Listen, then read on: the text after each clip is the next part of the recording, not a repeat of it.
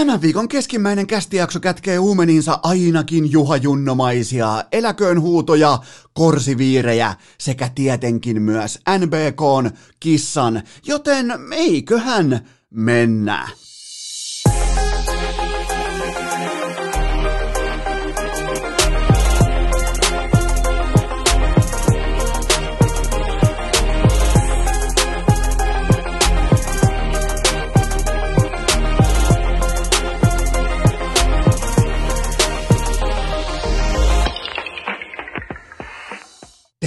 Tervetuloa te kaikki mitä rakkahimmat kummikuuntelijat jälleen kerran urheilukästin kyytiin. On keskiviikko, toinen päivä syyskuuta ja...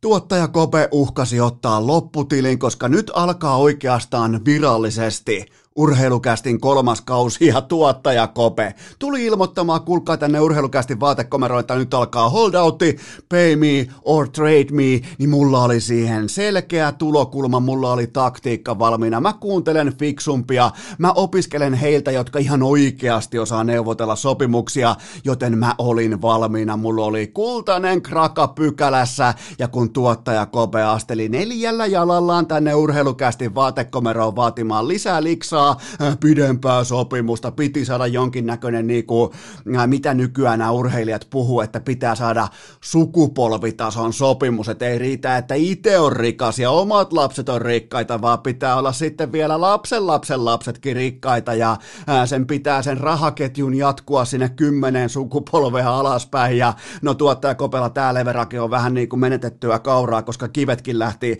lähti tonne evidenssian eläinlääkäritiskiin tuossa ihan jo, taisi olla puolitoista vuotta sitten, mutta ää, joka tapauksessa Kope köpötteli kulkaa vaatimaan lisää liksaa ja mulla oli kultainen kraka pykälässä. Kope oli ihan täynnä tulta ja tappuraa, että jos ei palkankorotusta tuu, jos ei uutta diiliä tuu, alkaa holdout ja hän kävelee vapaana tuottajana ovesta ulos, niin mä heitin kulkaa tässä oikein ovella jo valmiiksi kolmenkertaisen eläköön huudon.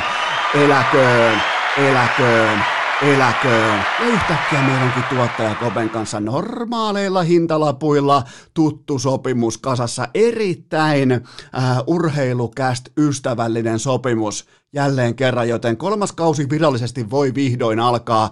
Joku teistä on varmaan ihmetellyt sitä, että minkä takia tässä urheilukästien jaksokuvassa nykyään siinä on A rinnassa. Niin tää on, nyt on menty ruukiekausi, sitten on menty vaikea, puoli vaikea sophomore-kausi, ja nyt sitten hyökätään kolmanteen kauteen. Niin kuulkaa organisaatio, katto-organisaatio heitti jo urheilukästin logolle Aan rintaan, eli kenties sieltä tulee nyt sitten tämän ruukien sopimuksen jälkeen, eli eli nyt mennään tämä kolme kautta näin, niin kenties tulee sitten ehkä jopa kummikuuntelijoita urheilukästille jatkosopimus. En tiedä, onko se siltasopimus, en tiedä, lyödäänkö pitkää lappua pöytää, mutta se on ainakin varmaa, että kolmella eläköön huudolla huuetaan vielä kerran. Lähetään posin kautta tähän keskiviikkoon, koska mä varoitan teitä siitä, että ihan jokainen aihe ja segmentti ei sitten mene ihan puhtaasti mansikan, viltin ja voikukan kautta. Ne kaikki ei ole hattaran makuisia, joten otetaan vielä kerran porukalla. Eläköön, eläköön, eläköön. Ai että mä voin kuvitella Juha Junno, joka on kenties yksi mun suurimmista idoleista myynnin saralla. Mä voin kuvitella, kun se on siellä liatsonut kärppien toimistoa, että eläköön. Jos et tiedä yhtään, mistä puhun, kuuntele maanantain jakso, mutta itse asiassa tuottaja Kobella oli ihan äh, vinhaperä tämän ulosmarsin kanssa, tämän uhkauksen kanssa, koska se näki omin silmin, miten mä kattelin tuossa. Ihan kuulkaa eilispäivänä tiistaina katselin erästä toista koiraa ja katselin vielä pitkään siitä syystä, koska Ää, mä kävin tuossa lähikaupassa. Mä kävin siinä ihan normaalisti ostamassa, mitä mä nyt ostan keskimäärin juoksulenkin jälkeen, eli vähän oshiita, vähän humplea, ja sen jälkeen oli sitten vielä ää, spagetti bolognese sulkeiset. Eno Eskola täällä meni muuten nappiin, voin antaa teille reseptin, en muuten anna, koska se on toisilta varastettu, mutta joka tapauksessa tulin sitten ostoksen, ostoksien kanssa siihen pihalle ja katoin, että itse asiassa jo ennen kuin mä menin kauppaan, mä huomasin, että siinä oli sellainen todella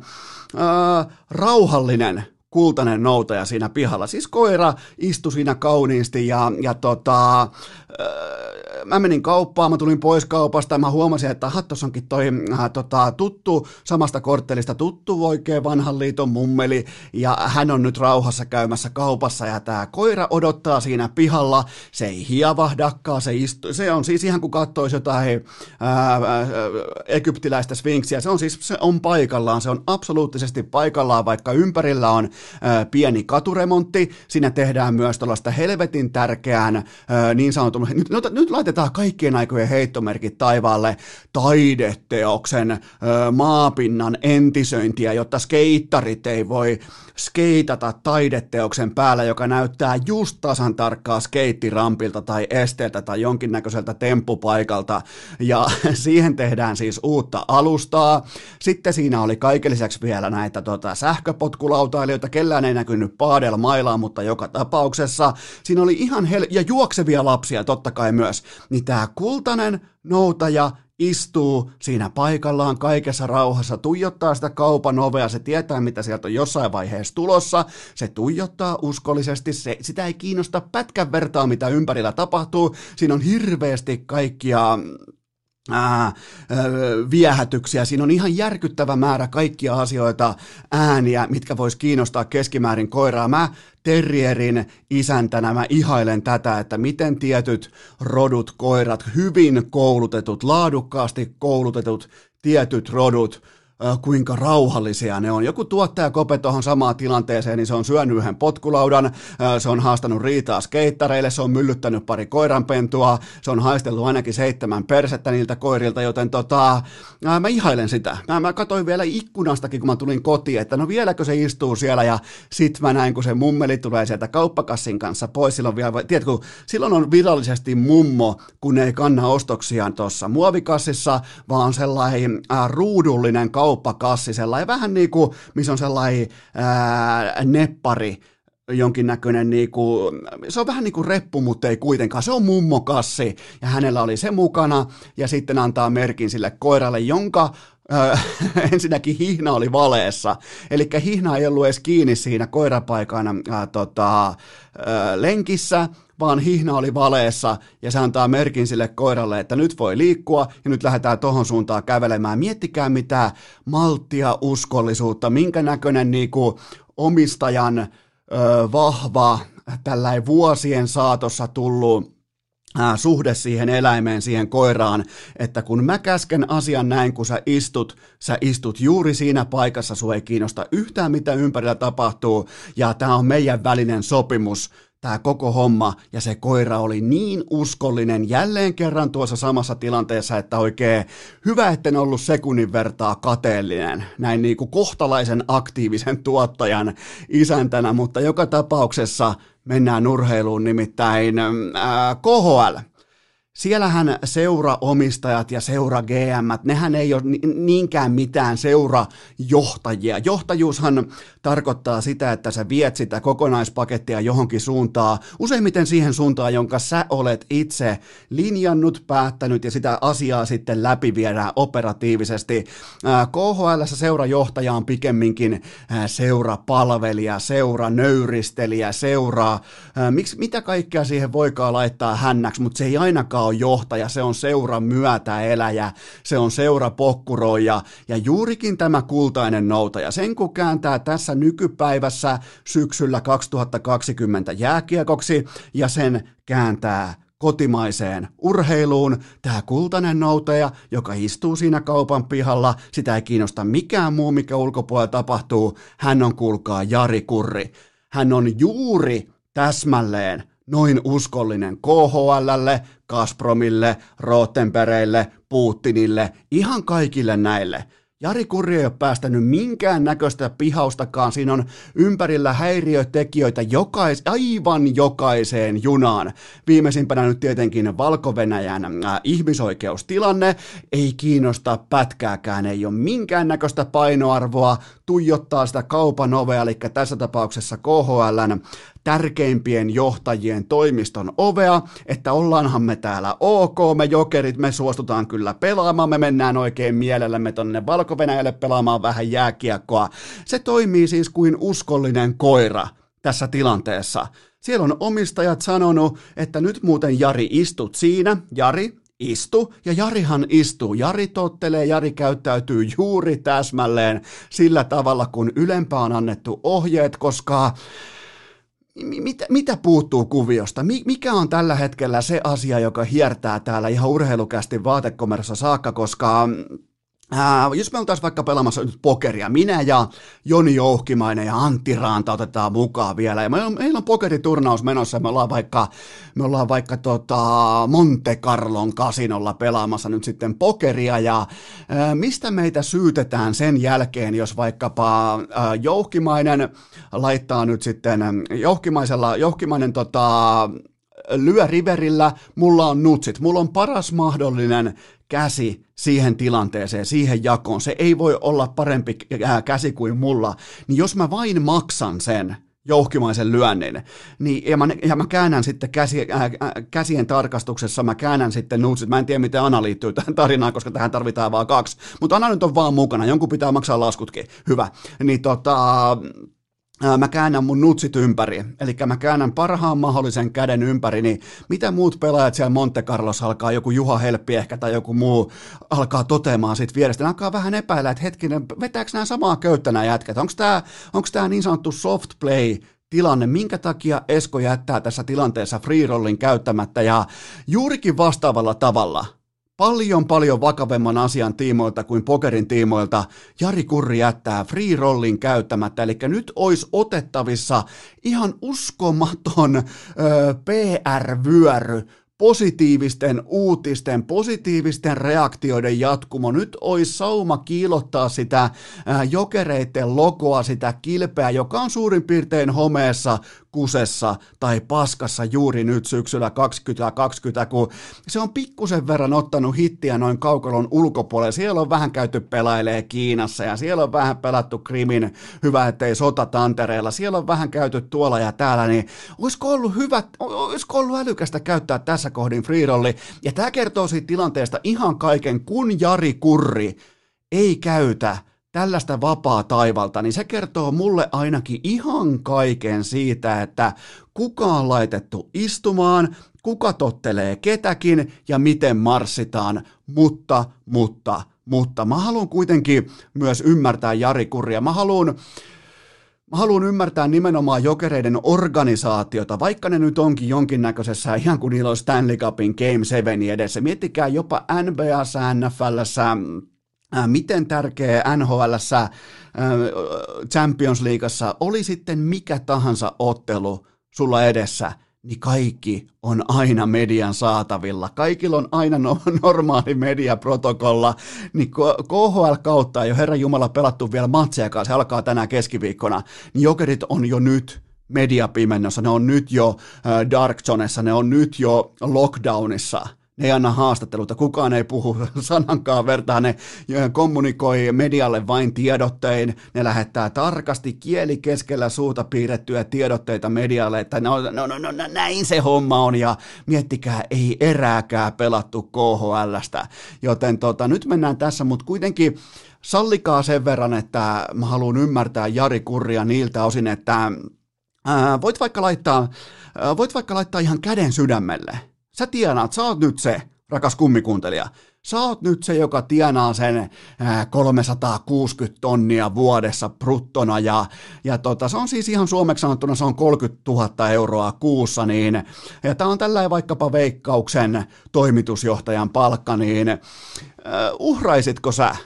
Siellä kun tehdään vaikka jonkinnäköinen puolidemokraattinen äänestys kopissa, niin nouseeko sun käsi ylös tässä tilanteessa, äh, jos kysymyksenä on se, että mennäänkö tuonne valko pelaamaan vai protestoidaanko, jäädäänkö äh, tota, solidaarisuuden nimissä pois, niin nouseeko sun käsi tämän 360, ja nyt sinäkin, just sinäkin siellä joku äh, Twitter-aktivisti, jolla on se 72 seuraajaa, niin nouseeko sun käsi sillä hetkellä, kun sun koko elanto, koko se 30 tonnia kuussa, koko sun ura, elämä on siinä hetkessä käytännössä, se on vaakalaudalla, koska uhkakuvana on myös se, että Silloin kun ne isot pojat suuttuu siellä KHLn toimistolla, silloin kun ne Gazpromin johtajat ja Rottenbergit ja kumppanit, jotka pyörittää mafian kaltaisesti koko tota poliittista järjestöä nimeltä KHL, niin silloin kun ne suuttuu sulle, niin tämä kaikista tärkein, jokereiden kannalta kaikista tärkein hana menee kiinni ja se on loputon rahahana. Miettikää tuota Kopen neuvottelua äsken mun kanssa. Miettikää, jos urheilukästi tuottaa vuodessa vaikka tuhat euroa, ja tuottaja Kopen ja mun henkilöstökulut on vaikka mm, se on vaikka 1200 euroa. Joten tota, jokereilla on nimenomaan tällainen tilanne, niiden liikevaihto ei kata henkilöstökuluja, joten ne on tilanteessa, että ne pääsee, ne on vähän niin kuin ikuisen vapun tai ikuisen pikkujoulun tilanteessa, jossa firma hoitaa piikin, firma maksaa piikin, tehkää mitä huvittaa, piikki on auki taivasta myöten, niin oot sä se, joka nostaa tossa tilanteessa käden pystyä ja toteaa, että okei, mä en lähde valko pelaamaan, että tää on vastoin mun arvoja. Et nyt toinen vaihtoehto on sitten se, että meidät heitetään me johonkin Putinin tai Rottenbergien äh, mustalle listalle.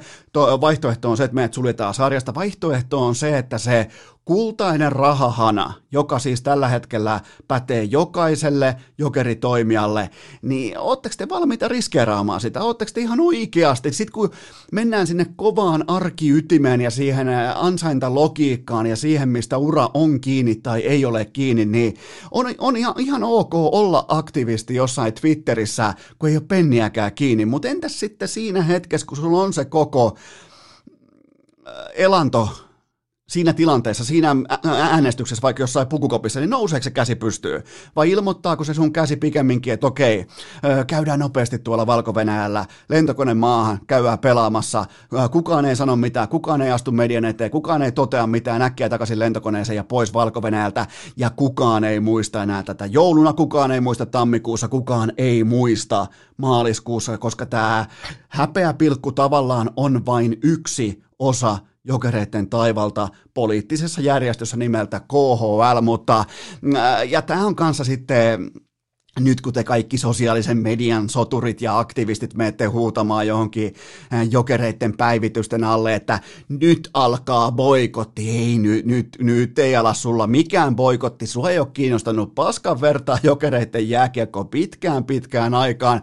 Ja mulla on myös hyviä uutisia sulle, koska jokereita organisaationa, joilla on se kultainen rahahana auki, niitä ei ole kiinnostanut sun katsomiset tai sun lipun ostamiset, paskaakaan pitkään pitkään aikaan, koska ö, niillä on tällä hetkellä niin iso rahapuu pystyssä omalla takapihalla, että ne tekee ihan kaiken Jari Kurrin voimin suojellakseen sitä. Tässä on kyse vain rahasta, vain bisneksestä. Tämä on kerran elämässä mahdollisuus, kun on miettikää on 15-16 miljoonan euron piikki auki. Te ette myy paljon paskaakaan itse, te ette kata edes henkilöstökulujanne liikevaihdolla, mikä on siis aivan te. Mä voisin jopa väittää, että tämä on ainoa suomalainen työpaikka, missä ei ole sinänsä mitään tulosvastuuta. Sä voit elää yli omien varojes, koska millään ei ole mitään väliä, koska sieltä tulee se olikarkin käsi suomalaisen yhtiön kautta ja kuittaa sen pikkujoulujen laskun, joten tätä Jari Kurri suojelee, tätä jokerit suojelee. Tämän takia jokerit pelaa valko oli se sun mielestä oikein tai ei, niin tämä on kuitenkin faktuaalinen asiantila. Kyse on tietenkin rahasta ja kyse on tietenkin siitä omistajan, ää, siitä isännän vallasta suhteessa siihen koiraan, eli Jari Kurriin ja jokereihin. Kun se isäntä sanoo, että istutaan, niin silloin istutaan, sillä ää, koiralla ei ole siinä tilanteessa mitään neuvottelun leverakea, sen on pakko totella, jos se haluaa päästä vielä kertaalleen sinne namikupille tai siihen herkkuluun äärelle.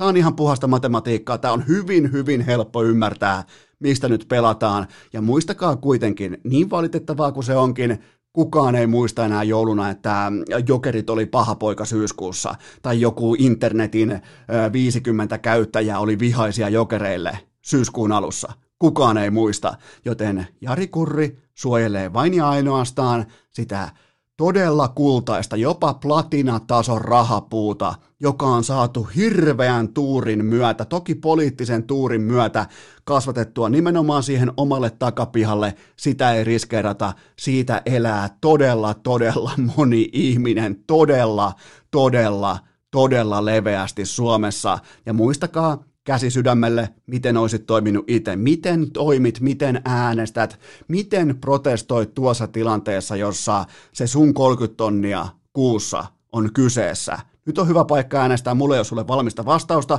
mutta voit totta kai aina myös miettiä ennen kuin meet huutaa sinne internettiin, että nyt minä boikotoin. Ei, ei, sua ei ole kiinnostanut pätkän vertaa jokereiden tekemiset. Ei tähän saakka, ei ennen tätä, ei tämän jälkeen. Ihan turhaa huutoa käsi sydämelle ja kysy iteltäs, mitä olet valmis tekemään. Mikäli urheilukästin laatu tahi sisältö ahdistaa sinua, niin muista itkeä siitä pitkin internettiä sillä kaikkia varmasti kiinnostaa.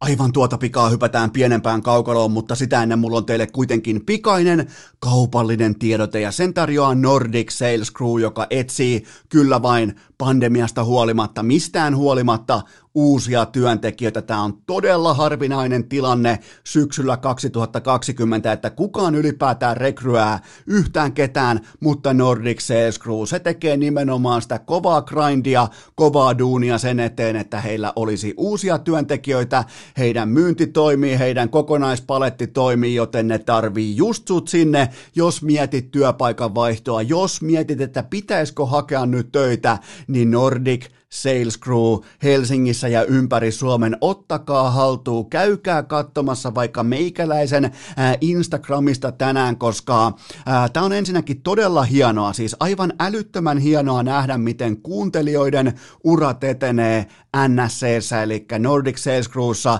Siellä on otettu jo, kuulkaa, ihan selkeitä steppejä.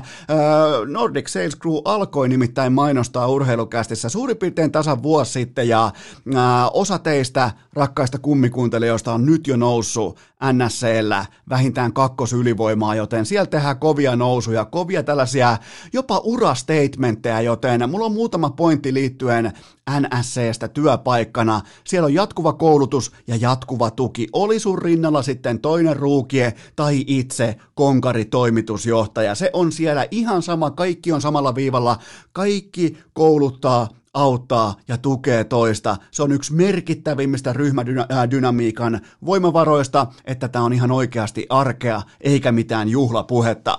Siellä on myös kaikille työntekijöille kaikki täyspäiväiset ravinto, mentaali ja liikuntavalmentajapalvelut. Siellä on tulospohjainen palkka, jonka turvana on aina takuupalkka joka ikinen kerta, aina. Kaikki sen päälle on plussaa, kaikki sen päälle on ekstraa ja se myös motivoi myyjiä myymään, koska myynti on kuitenkin se, että me sä mihin tahansa, sus tulee vaikka podcasteja Herran Jumala joskus, niin sun pitää osata myydä. Sun pitää osata kohdata ne oikeat ihmiset oikeissa paikoissa, oikealla retoriikalla, oikealla tulokulmalla, taktiikalla. Sun pitää osata myydä. Ei sun tarvi olla mikään Wolf of Wall Street heti kärkeen, vaan sun pitää harjoitella, sun pitää kouluttautua, sun pitää oppia jatkuvasti työarjessa, miten se asia viedään eteenpäin. Ja kyseessä on siis totta kai myynti. Ja se on kuitenkin se myynti on se ää, kaiken bisneksen MVP. Se on ihan, kuuntelet vaikka Mark Cubania tai ketä tahansa, niin se on se myynti, mikä vie sen sun fi, äh, firman tai sen sun uran sinne seuraavalle tasolle. Ja mä en sinänsä voi kertoa edes kaikkea, koska teidän, mä oon käynyt paikan päällä vaan kerran. Mä olin todella vaikuttunut siitä kokonaispaketista. Mä, olin, mä kävin siis Helsingin toimistolla, äh, eli pääkallo paikalla Äh, mä oon todella vakuuttunut siitä, mitä mä näin, mutta mä suosittelen kuitenkin, että menkää kokemaan itse, menkää katsomaan itse, hakekaa töitä Nordic Sales Crewsta. Mä menen takuuseen, että on viimeisen päälle hyvä paikka, hakekaa NSCltä duunia, eli oikea paikka teille on. Laittakaa vaikka Googleen Nordic Sales Crew. Urheilukääst! Yhtä hukassa kuin Puhtimäki Helsingissä! Kyllähän se kuulkaa lämmittää Eno Eskon epäkarvaista rintaa täällä urheilukästin vaatekomerossa, että jopa The Hockey News, eli jääkiekko raamattu ilmoitti, että Miro Goat Heiskanen on Consmite Trophy rallin ykköspositiolla paalupaikalla, eli toisin sanoen kärjessä. Jotkut osasivat nähdä tämän jo etukäteen ja jotkut hyppivät nyt sitten bändivaunuun hieman myöhässä, ehkä vähän jopa nololla tavalla myöhässä, mutta tärkeintä on kuitenkin se, että minä tuottaja Kobe ja kaikki kanadalaistoimittajat ollaan vihdoinkin samalla sivulla sen tiimoilta, että kun sä otat Miro Heiskasen poistosta Dallasin kokoonpanosta, siihen ei jää yhtäkään pelaaja, joka pystyy tuomaan kiekon vastustajan alueelle. Onneksi me ollaan siitä vihdoinkin samaa mieltä, että Miro Heiskanen on yhtä kuin Dallas Starsin kiekollinen peli ja yhtä kuin menestys syksyllä 2020. Me ollaan vihdoinkin löydetty yhteinen sävel, paitsi minä ja mun aivot liittyen numeroon neljä, koska maanantain kästissä kävi sillä tavalla hauskasti, että mulla oli tuossa joku ihan random Miro Heiskasen kuva. Mulla ei ole täällä seinällä, mulla on vähän jopa nolottaa ja hävettää, että ei mulla ole uh, urheilukästi vaatekomeron seinällä, mulla ei ole Heiskasen paita eikä mulla ole Heiskasen mitään kuvaa tai joku ehkä uh, tuollainen Tuukka Mäntylä-tyyppinen pelaajakorttikuva voisi olla muistuttamassa tuossa seinällä suuruudesta, mutta mulla oli siis Miro Heiskasen kuva tässä tietokoneen, uh, ihan siis jos jollain nettisivulla vaan auki ja samaan aikaan kun mä tein segmenttiä, niin se numero neljä, nimenomaan sitä paidan hihasta numero neljä, jotenkin se puski mun aivojen läpi johonkin alitajuntaan ja sehän sitten se nelonen tuli jokaiseen saumaan. Eli kun mä puhuin teille siitä, että ää, nyt Colorado, oliko sitten ää, Philadelphia, Boston ja ää, tietenkin Vancouver Canucks, ne tarvii neljän voiton putken päästäkseen jatkoon, niin tarkoitin tietenkin numeroa kolme, mutta Miro Heiskanen pelaa niin uskomatonta jääkiekkoa, että numero neljä valtasi meikäläisen pääkopan, joten öö, en pyydä anteeksi. Mä tein nopean päätöksen, en pyydä anteeksi siitä syystä, että tämä Heiskasen hurmaavuus, tämä on nyt meillä kerrankin läsnä, tämä on jotain hyvin erikoista, meidän pitää vaan totuttautua, meidän pitää kaikki olla nyt myös sen tiimoilta samalla sivulla, että ei no Esko höpisee täällä Heiskaseen liittyen aivan mitä sattuu, koska toi poika pelaa aivan uskomatonta playoff-runia, aivan uskomatonta jääkiekkoa, mutta ensin kuitenkin Mikko Raunon poika Rane Rantanen, kenties, huom, kenties yksi NHLn playoff-historian äh, hiljaisimmista 1,4 paunaa per peli tällaisista runeista. Siellä on kuitenkin 13 peliin 18 täkyä ja tuntuu välillä siltä, ja tämä kaikkialle 20 minuutin peliajalla, niin tuntuu silti vähän siltä, että no kai se Ranen raivaus saa kohta käynnistyä, että kai olisiko diiseliä mennyt pensakoneeseen, että äh, kai se tosta kohta lähtee, että kyllähän se Rane kohta suuttuu, ja koko ajan vähän on sellainen odottava kanta, että milloin Rane alkaa pelaamaan tosissaan, siis oikein niin kuin kunnolla suuttuu.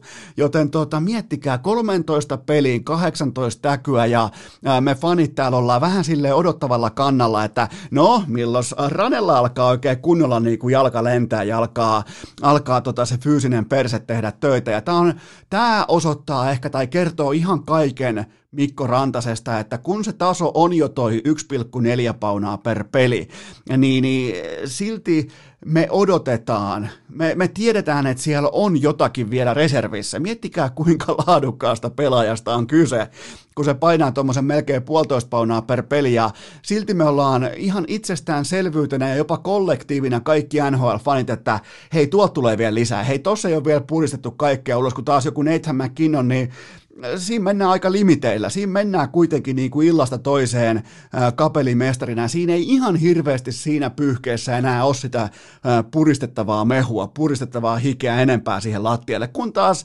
Ranen tuntuu vähän siltä, että Tuossa on potentiaalia, tuossa on vielä jotain, me ei olla kaikkea nähty, ja mä oon siis ihan varma siitä, nyt kun mennään kohti ensyötä ja mennään sitä kuudetta ottelua Dallasia vastaan, niin mä oon ihan varma, että me ei olla vieläkään nähty Mikko Rantaselta tämän playoff-syksyn. Huomaatteko, miten hienosti tulee jo sana playoff-syksy suusta ulos? Me ei olla vieläkään nähty hänen parasta peliä, joten todella hiljainen tällä liki puolitoista paunaa per peli, ihan monsteri playoff-runi menossa, mutta kun meidän odotukset on siellä, mihin me ollaan ne nakutettu, ja me halutaan kuitenkin, siis me tiedetään, että sieltä voi syntyä vielä niitä öö, neljän pinnan pelejä, se voi tulla sellaisia, missä Rane toteaa sinne öö, paidan yläkaulukseen, Ranen paita muuten löytyy täältä seinältä ihan nimmarin kerran, niin tuohon niinku yläkaulukseen ilmoittaa, kopauttaa siihen kerran kädellä ja ilmoittaa mulle joukkoon, että hypätkää Ranen reppuselkää, että mä vien teidät luvattuun maahan, ja nyt sen aika alkaa olla, koska mennään kohti ottelua numero kuusi,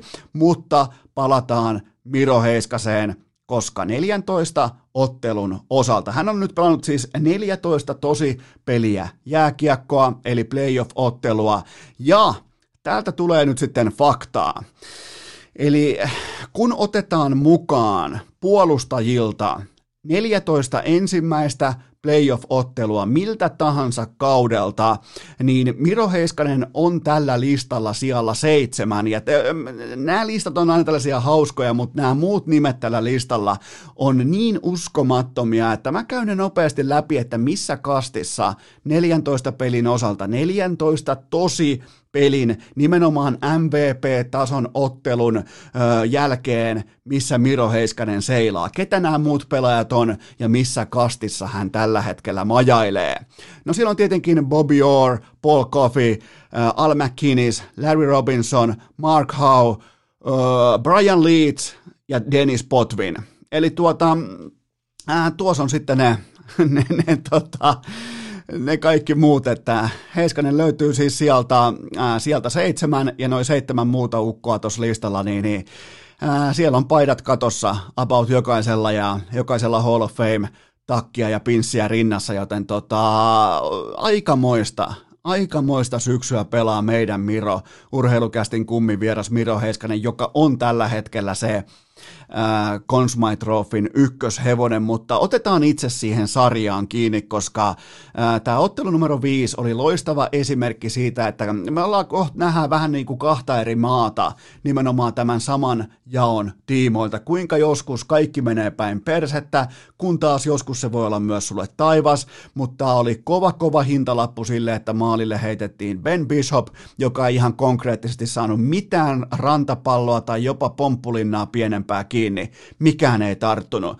Ja itse asiassa Colorado teki jopa NHLn playoff-historian toiseksi nopeimmat neljä maalia suurin piirtein siinä avauserän puolivälissä, eli kahteen minuuttiin 36 sekuntiin hakkas neljä kaappia Ben Bishopin taakse, ja se oli siinä se peli, ja, ja tota, ensimmäinen erä totta kai Coloradolle 5-0, näitä tulee todella harvoin, mutta tuossa nähtiin, että kun heitetään se ontuva, epävarma, ehkä vähän jostain erikoisesta mentaalitilasta saapuva kakkosyöttäjä kummulle, niin se voi olla juurikin tätä. Ja tässä on toteutunut sitten ihan kaikki uhkakuvat. Ihan kukaan ei varmaan olisi uskonutkaan, että mitään tämän kaltaista tulee tapahtumaan, mutta tuossa kun lähtee kaikki kohti etelää toi Coloradon koneisto lähtee sykkimään sitten taas kohti sitä tuotantoa, niin joskus siis kerran tyyli tuhannesta käy näin.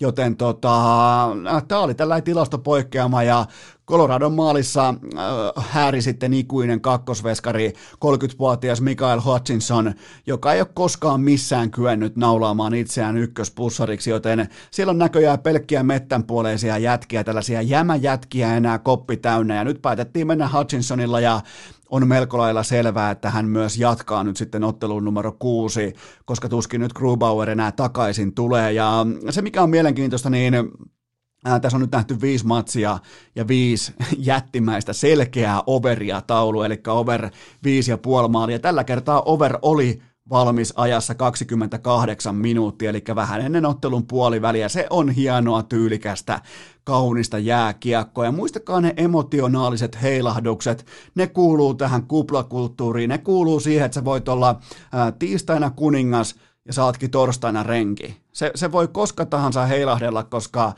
tämä on kaikille hyvin erikoinen tilanne ja sen oman tason pitäminen siellä huipulla, kun kuitenkin pelataan jatkuvasti vain ja ainoastaan huippuja vastaan, niin se henkinen herpaantuminen tapahtuu ainakin mun tällaisen mutuilun pohjalta aivan helvetin paljon herkemmin kuin normaali olosuhteet. Totta kai me ollaan kaikki vain ihmisiä ja toi hyvä tuloisten miesten vankila alkaa kaatua aika konkreettisesti jo noiden pelaajien niskaan, joten muistakaa nämä emotionaaliset heilahdukset, niitä tulee suuntaan tai toiseen, niitä vaan pitää, niiden kanssa pitää vaan pystyä elämään, niiden kanssa ne, ne, niitä, niitä ei voi kokonaan kontrolloida, mutta niiden kanssa voi mukautua ja niiden kanssa pitää pystyä elämään, jos aikoo voittaa Stanley Cupin. Ja niissä ei sinänsä ole mitään ihmeellistä. Mä annan kuitenkin kaikille ää, Avalanche faneille mä annan varoituksen sanan ensi yöllä, eli nyt ensi yönä keskiviikko torstai yönä pelataan ottelu numero kuusi ja äh, siitä hetkestä eteenpäin, kun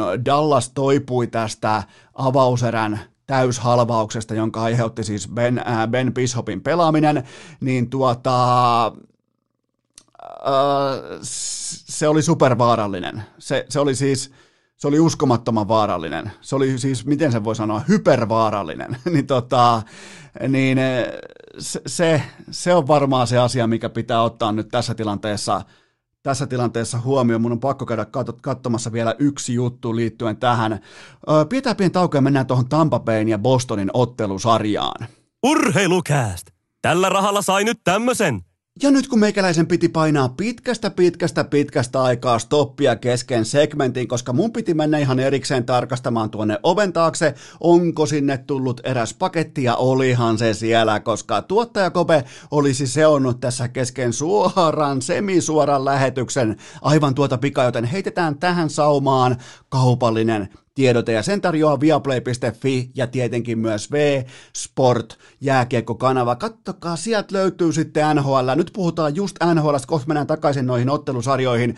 Käykää katsomassa tarjontaa. Löytyy NHL, tänään alkaa KHL, viikonloppuisin UFC ja kohta alkaakin sitten jo NFL, joten aivan täydellinen sauma tilata Viaplay. Älä missaa loistavia matseja jatkuvasti ja se mikä on hienoa, niin sä pystyt mukavasti vaikka jos et sä pysty äh, valvomaan öisin, niin kuin hyvin harva teistä pystyy, niin sä voit koska tahansa vaikka aamulla aamukahvien tulospiilon ohessa kaivaa Viaplayn esiin ja katsoa itse editoituna. Ihan lähet siitä matsin alusta vaan liikkeelle, otat välillä vähän kelausnappulaa, kelaat niihin tärkeisiin kohtiin ja katot itse tehtyjä koosteita, vaikka sitten tulospiilo aamuna, joten sieltä löytyy jokaiseen lähtöön ja kohta myös huuhkajat vastaan Wales. Se on torstai-iltana, pelataan Suomessa, ei katsoja, mutta totta kai Via Freessa, Via Playssa ja sitten V-Sportilla näkyy kaikille, varsinkin ilmaiseksi löytyy myös sitten Via Freesta, joten tota, tarjontaa on paljon, todella todella paljon, joten mene osoitteeseen viaplay.fi ja tai sitten ihan operaattorin kautta tilaat V-Sportin kanavat itsellesi, joten osoitteeseen viaplay.fi ja nyt jatketaan itse aiheesta. Urheilukääst! Ei aina paras, mutta joka ikinen kerta ilmainen! Mulla on erittäin voimakas kutina vasemmassa takareidessä siitä, että hyvin, hyvin, hyvin monet Maple Leafs-fanit ovat pitkään haaveilleet siitä, että Boston Bruinsin kausi päättyy, playoff-runi päättyy nimenomaan Torontossa, mutta tuskin kuitenkaan ihan sillä reuna-ehdolla, että tämän arkun kannen naulaa kiinni Tampa Bay Lightning, mutta pandemian aikana aivan kaikki on mahdollista. Tämä tuskin ihan hirveästi lämmittää Maple Leafsin faneja, mutta mä olen silti ihan varma, että jonkin näköiset sympatiapisteet tai sympatia-kuormat heillä oli nimenomaan Tampa Bayn laarissa, koska onhan toi Boston Bruins, onhan se ylimielinen, onhan se lyijynen, onhan se paikoin raskas ja rottamainen, joten annetaan Maple Leafs faneille, jolle ei nyt kuitenkaan ihan hirveästi ollut mitään juhlittavaa etenkään sanan playoff tiimoilta viimeiseen, no oikeastaan ikinä,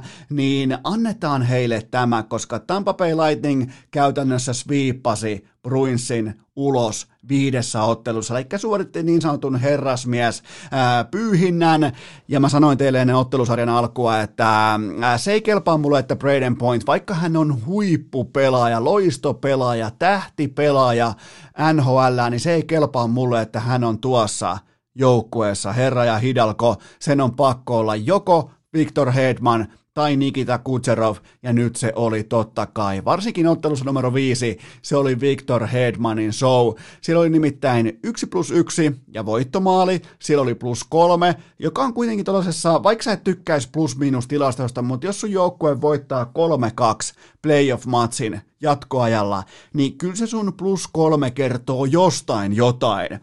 Hän pelasi 38 minuuttia ja oli yhtä kuin ovet ja seinät tuohon Tampapeen pelaamiseen, joten nyt se nähtiin, kun siellä Tämä ei ole mitään pois, nyt ei ole syytä ottaa mitään pois Braden Pointilta, mutta hän ei ole ykköstierin, ykköskategorian, ykkösluokan, parhaan A-luokan pelaaja NHL. Hän on juurikin sitä seuraavaa tähtiluokkaa, tähtitasoa, mutta jos sun paras pelaaja on Braden Point, sä et silloin voita Stanley Cupia. Näin se vaan menee, mutta jos sun paras pelaaja on Victor Hedman, joka on kenties Heiskasen ja muutaman muun ohella tällä hetkellä koko koko NHLn paras pakki, kenties yksi jopa parhaista pelaajista, jos hän on iltaa kohden paras pelaaja, niin silloin myös joukkue menee jatkoon. Ja, ja tota, olihan tässä paljon onnea. Olihan siis, oli momentumia, oli onnea, joskus se kääntyy näin päin. Eihän Boston Bruins kuitenkaan pelillisesti ollut ihan hirveästi jäljessä. Paikoin jopa Veiki olisi ansainnut enemmän, mutta kun ne ansainnat ei koskaan oikein me näin lyhyessä runissa tasan. Joten tota, olihan siellä vaikka Andrei Palatin kiekkotuuri, osu siis jokaiseen. Silloin kun alkaa nämä laitahyökkäät, leftin jätkät alkaa osumaan näihin siniviivan lä- lämäreihin, kerran kerrasta, ilmasta, niin se kertoo jotain. Silloin on sauna kuuma, siellä on kiva olla, siellä on kiva heittää löylyä, kun sä osut jokaiseen kiekkoon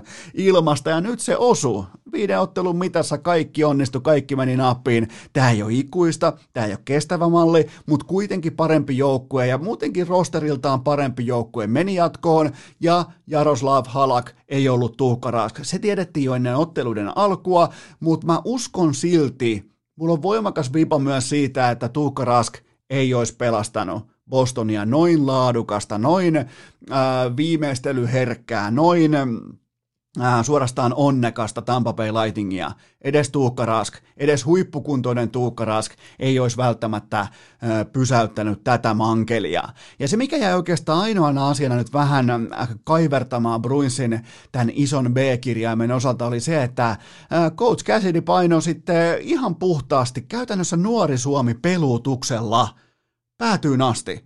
Ottelu numero viisi, ei muuta kuin nuori Suomi pelutus. Kaikki pelaa, hyvä ettei ole nauhasääntö, kaikki pelaa täsmälleen saman verran ja se on, se on sellainen asia, mitä mä en käsitä. Etkö sä löydä, äh, sä oot kuitenkin aika tuttua kaliberia noiden sun johtavien pelaajien kanssa, niin etkö sä löydä sieltä niitä kuumia pelaajia, koska niitä nyt kuitenkin ihan selvästi oli myös tossa ottelussa, mutta äh, siellä painettiin nuori Suomi äh, pelutuksella samaan aikaan, kun Tampa Bay John Cooper ilmoitti ilmeisesti jokaisessa tilanteessa, että Hedman kentälle ja loput sitten normaalisti. Aina vaan Hedman kentälle, Hedman kentälle, Hedman kentälle, ja se on se pelaamisen muuri, varsinkin kun Nitsi, ää, Nikita Kutserov jätti kaukalon kesken ottelun. Mutta kuitenkin ihan ansaitusti Tampa Bay, joka saattaa olla tällä hetkellä monien papereissa ihan, an, ihan syystäkin suurin Stanley Cup-voittaja ehdokas, niin se meni tästä herrasmies Fiipillä jatkoon 4-1 ja, ja tota, on tikissä, on kunnossa ja siellä on vielä, se mikä on hienoa sanoa tuosta joukkueesta, niin siellä on vielä paljon reserviä. Siellä on, vielä, siellä on vaikka Stamkos, ei ole tullut aski vielä, siellä, on, siellä on, Kutserov voi koska tahansa olla parempi, olettaen, että on kunnossa, kaikki tämä, niin tuossa on paljon paljon vielä parempaakin potentiaalia, mutta ää, toivottavasti se ei kuitenkaan käyttänyt ihan kaikkea kiekkotuuriaan tähän ottelusarjaan, mutta tota, Tampa Bay jatkoon 4-1. Sitten New York Islanders ja Philadelphia Flyers, ja tämän piti tämän kauniin keskiviikkoaamun olla se, kun mä tuun tänne ja ilmoitan, että Flyers on virallisesti ulkona. No ehkä kuitenkin nyt pitää vetää jonkinnäköinen korsiviiri kattoon Filalle, koska ne ylsi tässä ottelussa äh, ton Moneypuckin mukaan jopa liki kolmeen kolmen maalin odottamaan. Normaalisti ne laahaa jossain 1,2, 1,4, ne ys melkein kolmosen, eli ne oikeasti loi jotain vastustajan kenttäpäätyyn liittyen. Siitä pitää nostaa hattua, koska toi Filan pelaaminen on ollut koko kuplassa kenties järkyttävintä hevosen paskaa, joten tota, Fila tuli tähän otteluun erittäin vahvasti, erittäin energisesti, erittäin voimakkaasti. Vain Semjon Varlamovin huippu huippu saapuminen tähän kyseiseen matsiin piti sen aika tiiviinä ihan loppua myöten. Se olisi voinut nimittäin olla ohi siihen ekaan erään. Ja sitten tultiin jatkoajalle. Se oli, se oli kaunista, kun sulla on se veska, johon sä luotat, tai oikeastaan molemmilla oli. Mutta kyllä siinä kuitenkin Carter Hart otti ne jättitorjunnat. Se otti muutaman, se otti läpiajoa, se otti, otti takatolppasyötön siinä kiinni ja se nykäs tolleen kolmisen kertaa ton Flyersin tahdistimen vielä erikseen käyntiin ja se kuitenkin, vaikka oli, äh, sä tarvit sun veskarilta tollaisia torjuntoja, äh, ei se välttämättä, se ei sinänsä mua haittaa. Tämä oli kuitenkin Filalta tämän sarjan paras ottelu ja siltikin piti kaivaa jatkoaikaa ja Carter Hartin jumalmoodia myöten se voitto, niin se vähän, se jättää taas kysymysmerkkejä siitä, että kuinka hyvää jääkiekkoa oikeasti tuolla joko. Mä pystyn Tampapeista sanoa, että siellä on helvetisti hyvää jääkiekkoa. Mä pystyn Vegasista sanoa, että siellä on todella, todella hyvää jääkiekkoa hihassa, mutta Flyersin osalta mä en ollenkaan varma, että kuinka hyvää laadukasta jääkiekkoa siellä vielä on hihassa, jos tämä on niiden paras suoritus ja silti joutuu kaivaa noin syvältä, niin, niin en mä nyt ihan hirveästi kuitenkaan tonne korsiviirin rinnalle sinne kattoon nostaisi mitään muuta, mutta ää, sarja on kuitenkin elossa ja, ja tota, Islanders pätkii tän nyt sitten alkuperäisen ennusteen mukaan kuudessa ottelussa, nimittäin ne on tehnyt läksyt, ne on valmiita ja ne ei tule kahta kertaa putkeen. Se mikä on Barry Trotsin joukkueessa aina hienoa, niin ne ei tule kahta kertaa putkeen vaatimattomasti otteluun sisään. Joten tota, Islanders, annetaan, annetaan urheilukästin takuu, annetaan garantii, katsotaan pitääkö tälläkin kertaa Islanders voittaa ottelu numero kuusi. Sitten Las Vegas ja Vancouver, se sarja on myöskin tilanteessa 3-2 ja, ja tämä oli, tuli nimittäin herättyä tuohon tuottaja Kopen kanssa tähän vähän niin kuin aamuvuoroon ja, ja tota, hyppäsin mukaan sitten tähän kyseiseen otteluun ja tässä voisi varmaan nostaa sitten ehkä Excel-taulukon hallin kattoa, koska Las Vegas oli aivan täysin ylivoimainen ja tämä jääkiekko on todella outo peli, koska coachi Peter de Boer se ei voi kehittää yhtään mitään tulevaan otteluun. Se ei voi sanoa mistään asiasta, että voitaisiin olla parempia, koska tuommoisesta sadasta tällaisesta kyseisestä jääkiekkoottelusta sä voitat 90, ja nyt oli vaan yksi niistä illoista. Siellä oli kulkaa Thatcher Demko, maalissa 24-vuotias, siis Vancouverin uunissa oli Thatcher Demko. 24-vuotias kuutoskierroksen, kyllä vain kutoskierroksen varaus, eli paikallinen Tom Brady, ja syntynyt tietenkin San Diegossa, mikä hän on siis ihan niin kuin jääkiekon tällä jopa synnyin kaupunki, oikein kunnon niin kuin kehitysdynamo, joten tota, Thatcher Demko otti kirjaimellisesti kaiken kiinni, kaikissa asennoissa, kaikista kulmista, ja se on lyhyellä urallaan päästänyt tuommoisen kolmisen kaappia iltaa kohden taakseen, tällä kertaa sinne meni yksi, ja se on aina ollut toi veskari vähän niin kuin rajatapaus NHL, ja nyt sitten 43 torjuntaa ja yksi päästetty uurna, ja viimeiseen kolmeen minuuttiin ainakin viisi isomman kokoluokan koppia, siis laatusektoreilta, laatupaikoilta, aivan uskomattoman kova esitys, ja Tämä oli myös ensimmäinen ruukie 2000-luvulla, joka voittaa playoff-debyyttinsä siten, että joukkue pelaa selkä seinää vastaan, joten jonkinnäköistä niin kuin kytkin geeniäkin sieltä löytyi. Thatcher Demkosta on muuten hieno nimi, Thatcher Demko. Kuulostaa ihan joltain Sylvester Stallonen elokuvan päähahmolta, sitä pahikselta, joka voisi olla vaikka Wesley Snipes. Mutta joka tapauksessa Vancouver Canucks voitti tämän pelin mun papereissa 3-1. Mä en tiedä, mitä lukee lopputuloksissa tai NHLn tilastoissa, mutta mun papereissa tämä ottelu päättyi 3-1, koska Bo Horvat laittoi sen kiekon vielä ihan silmin nähden tyhmä, tyhjään maaliin. Ja sen jälkeen rauhassa kello menee nolliin, summeri soi. Kaikki tämä tapahtuu ihan siis selkein, elkein ja se maali hylätään. Se päättyi jostain syystä 2-1 tämä matsi, vaikka oikeasti se päättyi 3-1, koska Vancouver teki kolme ihan sääntökirjojen puitteissa tapahtunutta maalia, mutta yhtä niistä ei selvästikään otettu mukaan kirjanpitoon. Ja tota, Elias Pettersson, se pikku rimpula painaa voittomaaleja nyt sieltä, missä voittomaaleja tehdään näissä otteluissa numero viisi ja, ja näissä äh, kapeiden marginaalien playoff-otteluissa, missä sun joukkue on ihan absoluuttisessa pesukoneessa koko illan, ja sä meet sinne, mistä ne voittomaalit tehdään, eli maalin edustalta taitopelaaja painaa siitä sitten ohjurin sisään, ja se jää myös voittomaaliksi, samalla myös illan viimeiseksi maaliksi, mitä mä en vieläkään hyväksy, ja jos jollain oli vaikka Vancouver miinus puolitoista maalia, tai Bo Horvatin ää, maali, tai tulosveto 3-1 Vancouverille, tai ihan mitä tahansa, niin ei muuta kuin protestia menemään osoitteeseen Gary Bettman, miukumauku, nhl.com. Se on pakko olla komissaarin sähköpostiosoite. Sinne vaan suoraan ihan kirjattua laskua vaan, niin NHL maksaa niitä sitten. Ihan siis summan voi vaikka keksiä päästää, koska toi pelihän oli 3-1. Toi, toi oli siis kerran kerras, toi matsi oli 3-1. Se ei olisi ikinä ansainnut olla 3-1, mutta nyt se sitä oli, ja Vancouver pysyy elossa. Aika mielenkiintoisharja, koska jos Vancouverin veskarille, vaikka Thatcher Demkolle, osuu nyt sitten pöljäpäivä tähän kutosmatsiin, niin alkaako Vegasilla jopa vähän, mm, voisiko alkaa jopa vähän niin kuin mailla vapisemaan, voisiko alkaa jopa vähän niin kuin kattelemaan ola yli, että helvetti, tuolla on tällaisia rimpuloita, tuolla on tällaisia junnuja, Queen Hughes ja Elias Pettersson ja kumppanit, pitääks niillekö me nyt hävitää? Et, siellä varmaan alkaa tulee, vaikka heidän kummitukset on äärimmäisen nuoria vielä tässä vaiheessa, koska joukkuekin on vasta kolme vuotta pitkä tai kolmen vuoden ikäinen, mutta tota, kyllä ne varmaan alkaa, jos Vancouver saa hyvän startin tuohon kutosmatsiin, niin kyllä se varmaan aletaan pohtimaan, että hei hetkinen, me oltiin 90 pinnan suosikki menemään tästä jatkoon. Me oltiin, oltiin suurin Stanley Cup-voittaja ehdokas ja nyt nämä pienet piskuiset junnu altavasta ja haastajat on yllättämässä meitä, niin me tullaan näkemään todella hyvä ottelu numero kutonen, mutta nyt pitää kuitenkin pian tauko ja sitten hypätään kohti seuraavia. Nekin on vielä NHL-aiheita. Urheilukääst! Aina posin kautta, eikä koskaan kenellekään, ei siis ikinä kenellekään nolla kautta vitosta.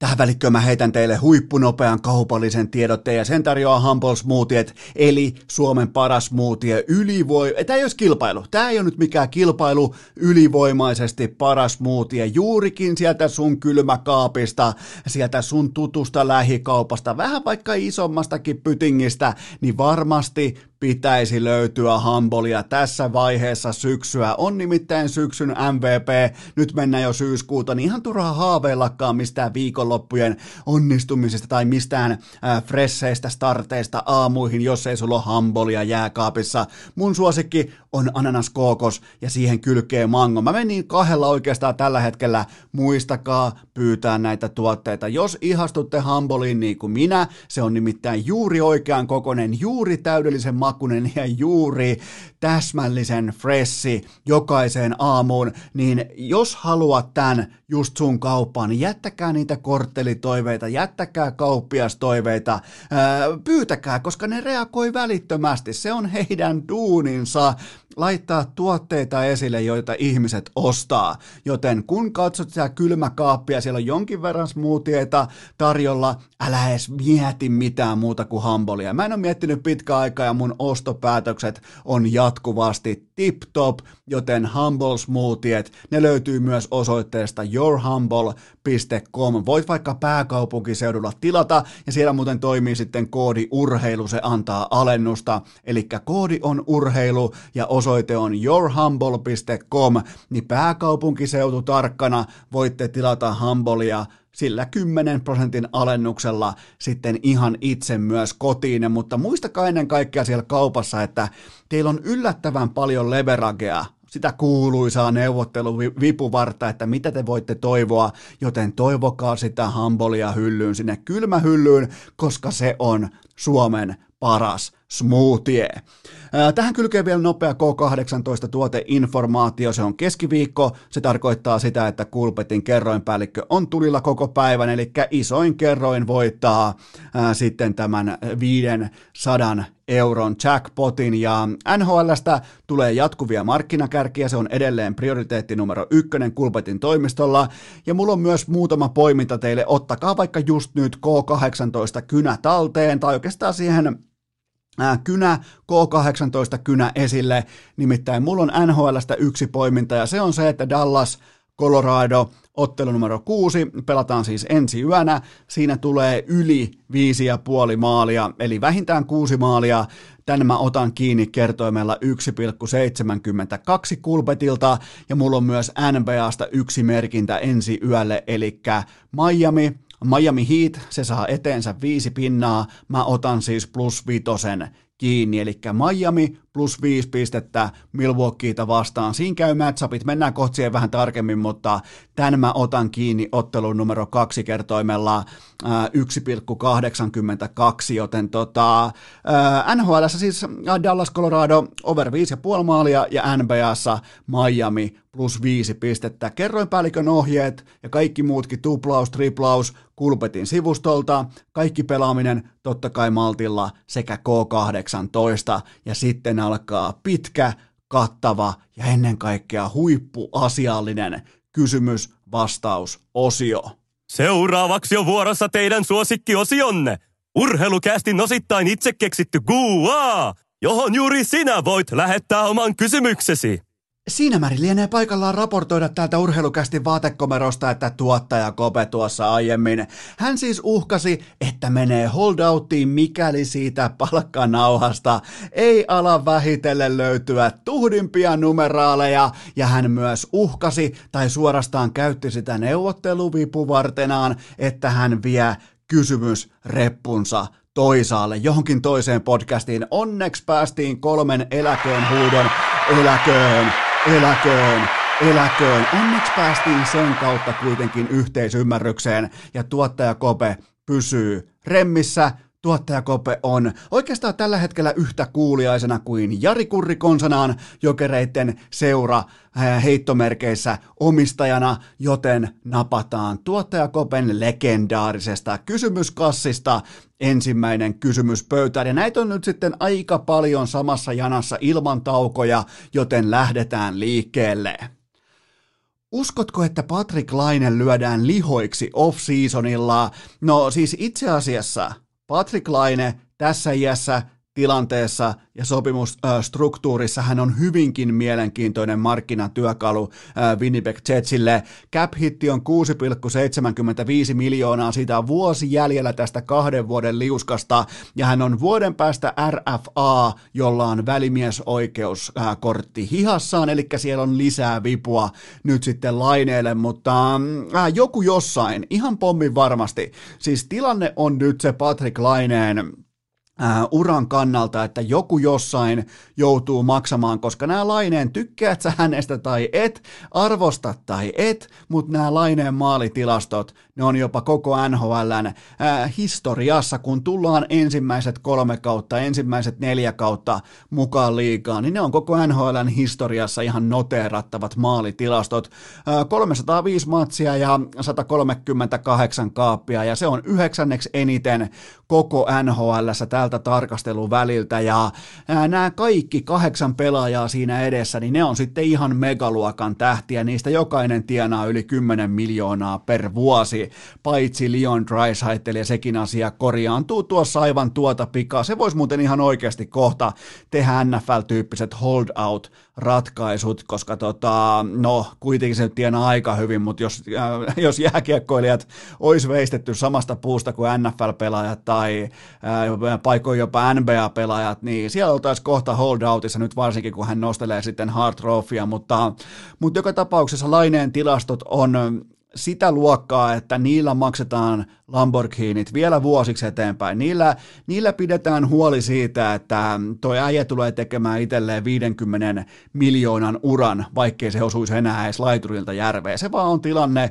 ja markkina tottelee tätä lakia, mutta Fakta on kuitenkin se, että Jetsin pakisto, se on kammottava ja sen hyökkäyksen kärki on tuotantoon nähden aivan liian kallis. Ja TSN raportoi, kanadala, kanadalaistoimittaja raportoi, että joko Laine tai Nikolai Ehlers ovat kaupan ja jälkimmäisen kanssa tulee sitten pitkä sopimus mukana, mutta kyllä mä olisin valmis ottamaan myös ton Ehlersin kohdalla tuon kuuden miljoonan cap hitin tonne vuoteen 2025 saakka, ja mä ehkä jopa päästäisin laineesta aiemmin irti kuin Eilersistä. Nämä on makuasioita, mutta ihan kaikki järki on sen puolella, että lainetta kaupitellaan nyt pitkin NHL nettitoria, koska kohtaamista on tietenkin kiellettyjä, niin tota, mä en yhtään ihmettelisi. Mä, jos mä olisin tällä hetkellä Jetsin ö, yksin valtias, omistaja, presidentti tai diktaattori, niin mua kiinnostaisi todella paljon Patrick Laineen kohdalla se kysymys, että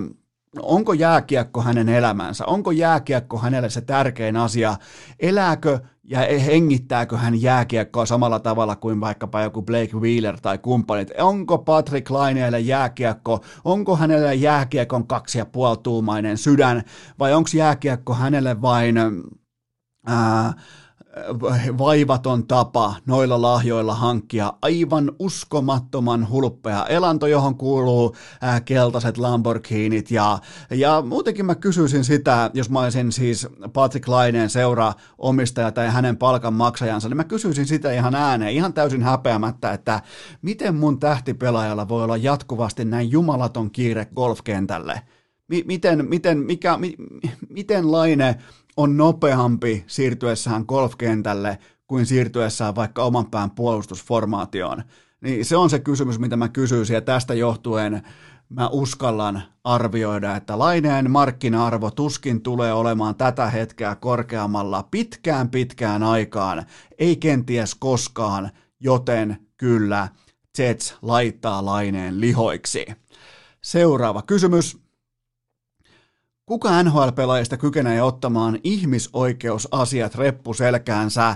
No ainakin Ryan Reeves on esiintynyt todella tahdikkaasti ja se tuo vielä tavallaan sen selkeän kontrastin koko tapaukseen, koska kaukalossa hän on kenties koko lajin pelottavin uhka, mutta sen ulkopuolella sitten rauhallinen, nallekarhumainen aktivisti, joka kertoo asiat niin kuin ne ovat, kertoo omakohtaisia kokemuksia ja opastaa auliisti kaikkia muitakin NHL-pelaajia tässä erittäin vaikeassa asiassa – niiltä osin, koska nämä supertähtipelaajat on lähtökohtaisesti valkoihoisia, niin heidän, heidän tiimoiltaan on myös oleellista ymmärtää se, että ne ei halua astua omassa aktivismissaan, mahdollisessa aktivismissaan, ne ei halua astua sitten vaikkapa afroamerikkalaisten varpaille, joten ää, tässä ikään kuin suodattimena tai pelijohtajana tai äh, in-game leaderinä on nyt sitten Ryan Reeves ja, ja on ottanut todella vahvan roolin ja, ja sitä, on, sitä on ilo katsoa, miten älykäs pelaaja on kyseessä.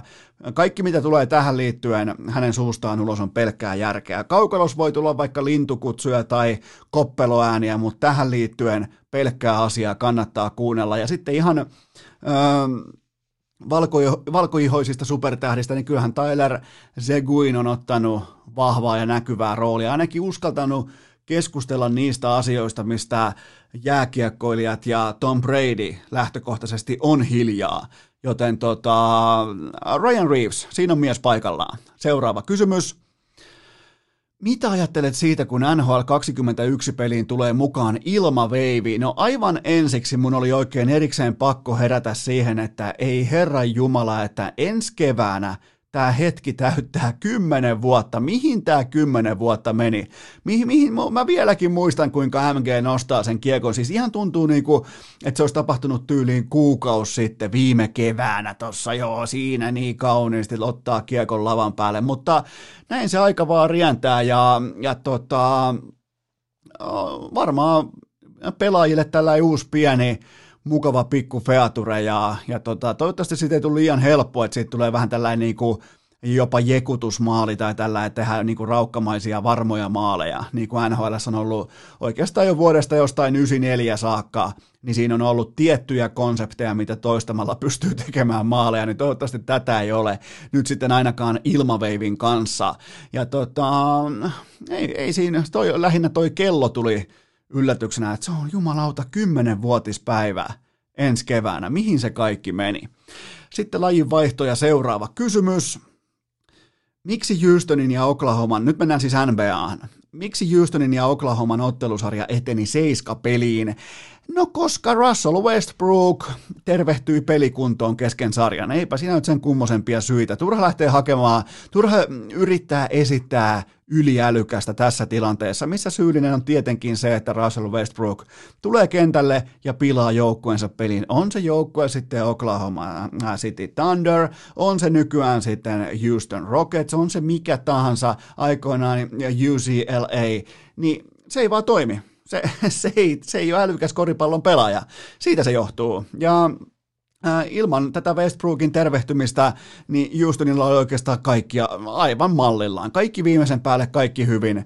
Ja onhan se tavallaan puhutteleva hetki kaiken kaikkiaan urheilussa, kun meemit muuttuvat todeksi. Tämä oli just se vitsailun aihe, kun Westbrook siirtyy Houstoniin, että miten ne riitelee samasta pallosta James Hardenin kanssa. Ja nythän tämä riitalo, tällainen niin kuin pallon jakaminen johti lopulta siihen, että Westbrook pomputtelee sitä palloa vastustajan kenttäpuoliskolle, sen jälkeen hyppää jostakin syystä ilmaan, miettii siellä ilmassa, että ei saatana, että kyllä nyt jotain puuttuu, mikä se olisi, no se on syöttönappia, ei muuta kuin syöttönappi pohja ja heittää pallon katsomaan.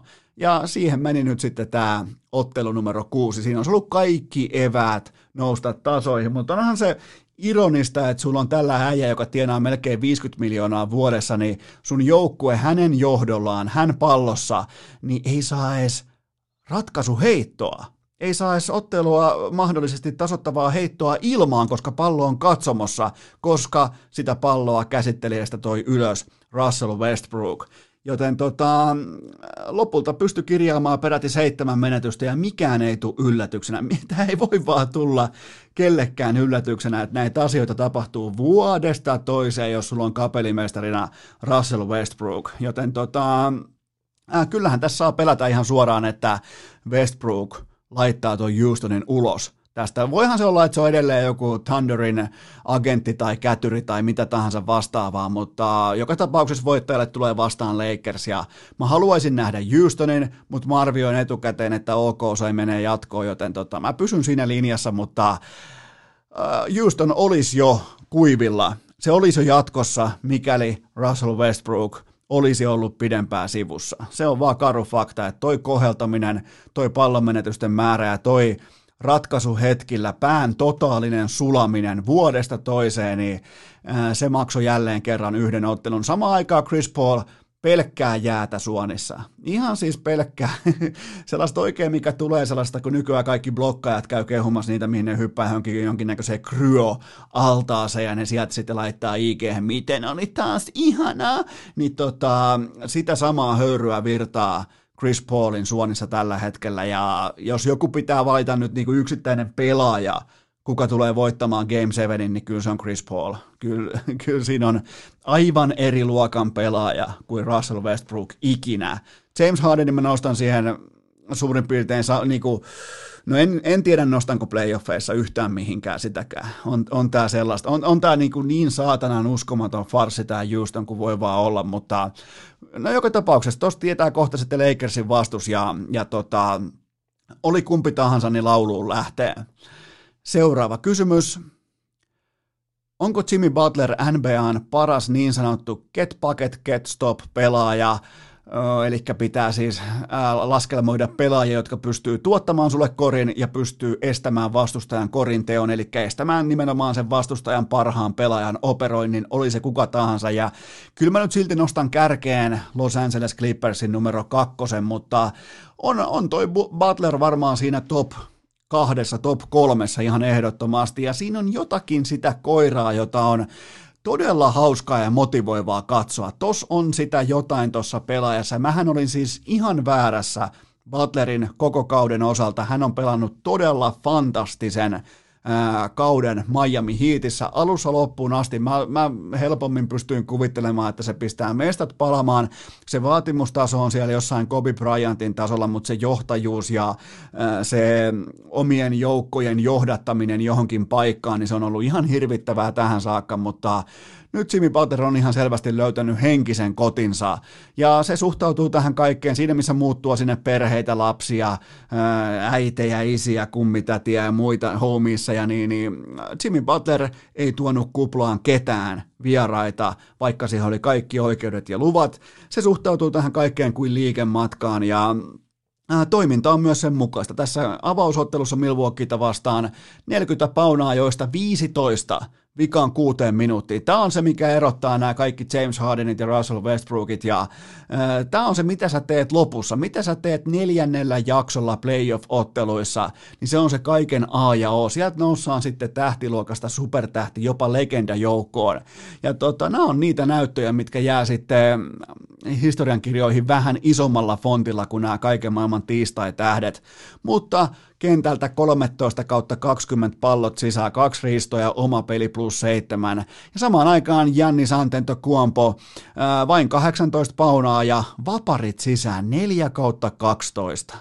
4 kautta 12 vapaat, vapaa heitot. Korostetaan sanaa vapaa, vähän niin kuin eläköön, vapaa.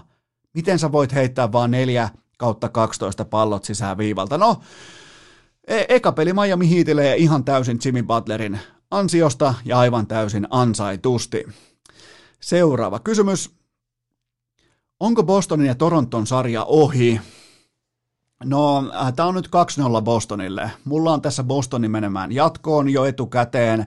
Siihen pääsi lyömään pienen altavasta ja urnan sisään ja sen myös käytin, koska katsoin siis omakohtaisesti, että Celtics on näistä parempi joukkue. Mutta muistakaa kuitenkin se, että Toronto oli myös vuosi sitten silloin viime vuosi takaperin keväällä. Se oli myös silloin 0-2 ottelusarja tappioasemassa Milwaukee Bucksia vastaan ja silloinhan kaikki ilmoitti, että this is over, että tämä oli tässä ja oikeastaan täsmälleen samoilla pelaajilla sama kokemus vyöllä, joten tota Nick Nursin porukka ei pidä koskaan laskea ulos. Toi on aito laatu koripallojoukkue, niin kuin on myös Boston Celtics. Nämä on Tämä oli oikein ilo silmälle, kun pelataan koripalloa oikein, oikein ehdoin, oikein moraalein, kaikki tämä siis kilpailu edellä, urheilu edellä, joukkuepelaaminen edellä. Tätä on kiva katsoa ja erotuksen teki lopulta ehkä vähän jopa yllättäen neljännellä jaksolla Markus Smart. Se laittoi sitten kaukokaaren takaa oikeastaan kaiken sisään ja olihan siinä nostalgia, tuli oikein vanhat äh, tota, ESPN playerin ajat mieleen jostain. Mä en muista, mitähän vuotta oltaisiin eletty. Mennään varmaan tonne joku 6-7 vuotta taaksepäin, 8 vuotta taaksepäin, niin olihan toi Kempa Walkerin cardiac step back siihen. Eli cardiac Kempa teki, äh, teki nyt paluun ja otti ison step backin ja sen jälkeen heitti pallon täydellisellä fadeawaylla sisään kuin MSGllä aikoinaan ää, äh, tota, Connecticutin paidassa, joten siitä tuli vähän sellainen jopa nostalginen fiilis, mutta onhan kiistatta nyt sitten äh, Boston Celtics – tässä kuitenkin ö, kuskin paikalla tässä ottelusarjassa, mutta älkää kuitenkaan laskeko Torontoa koskaan pois.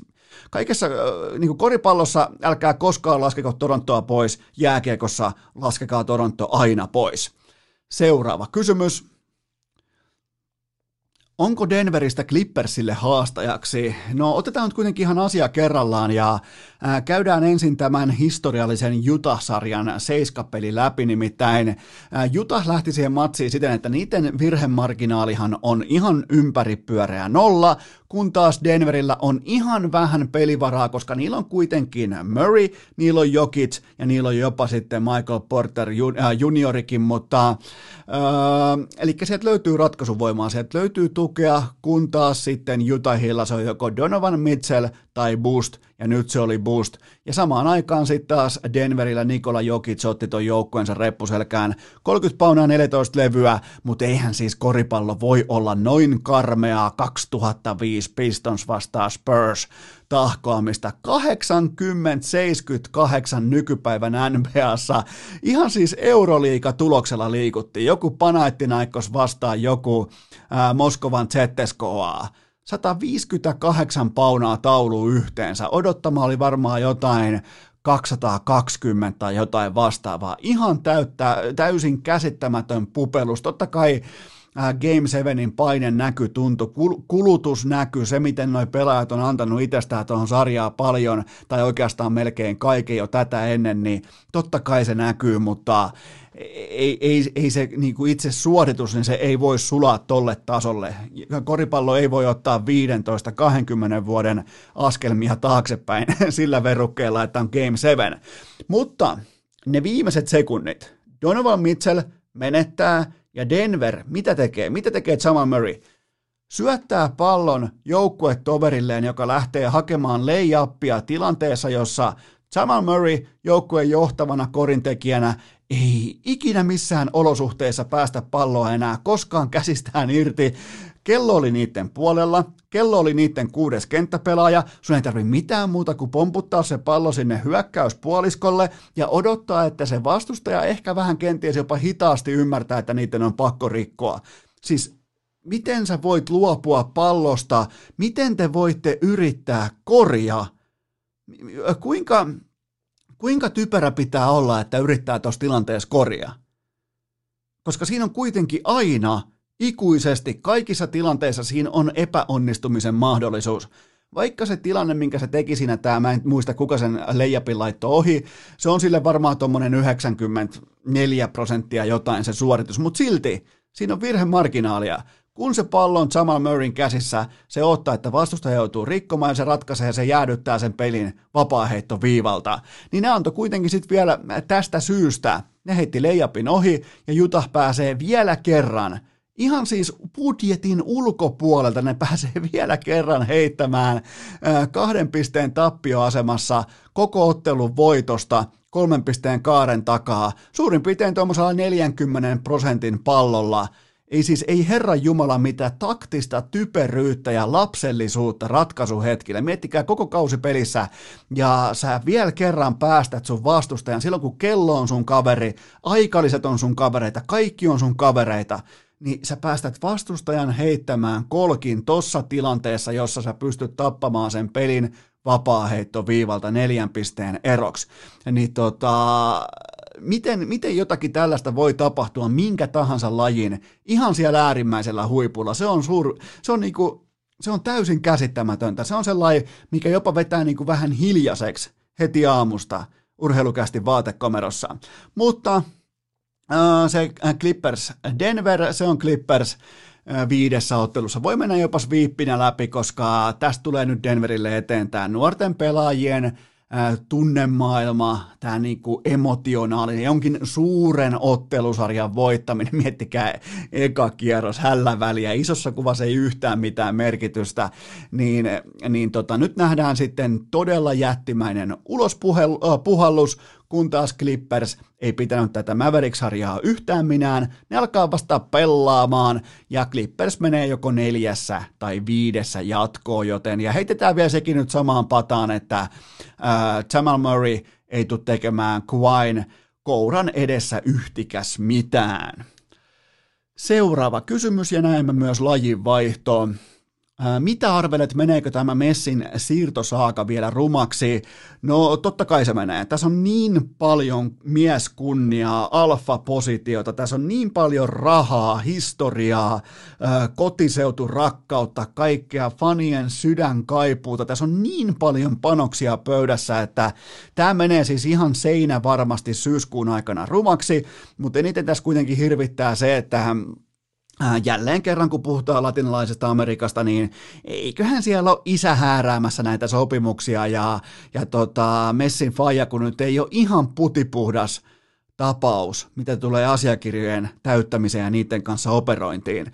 Joten tota, tämä on aina mulle uskomaton.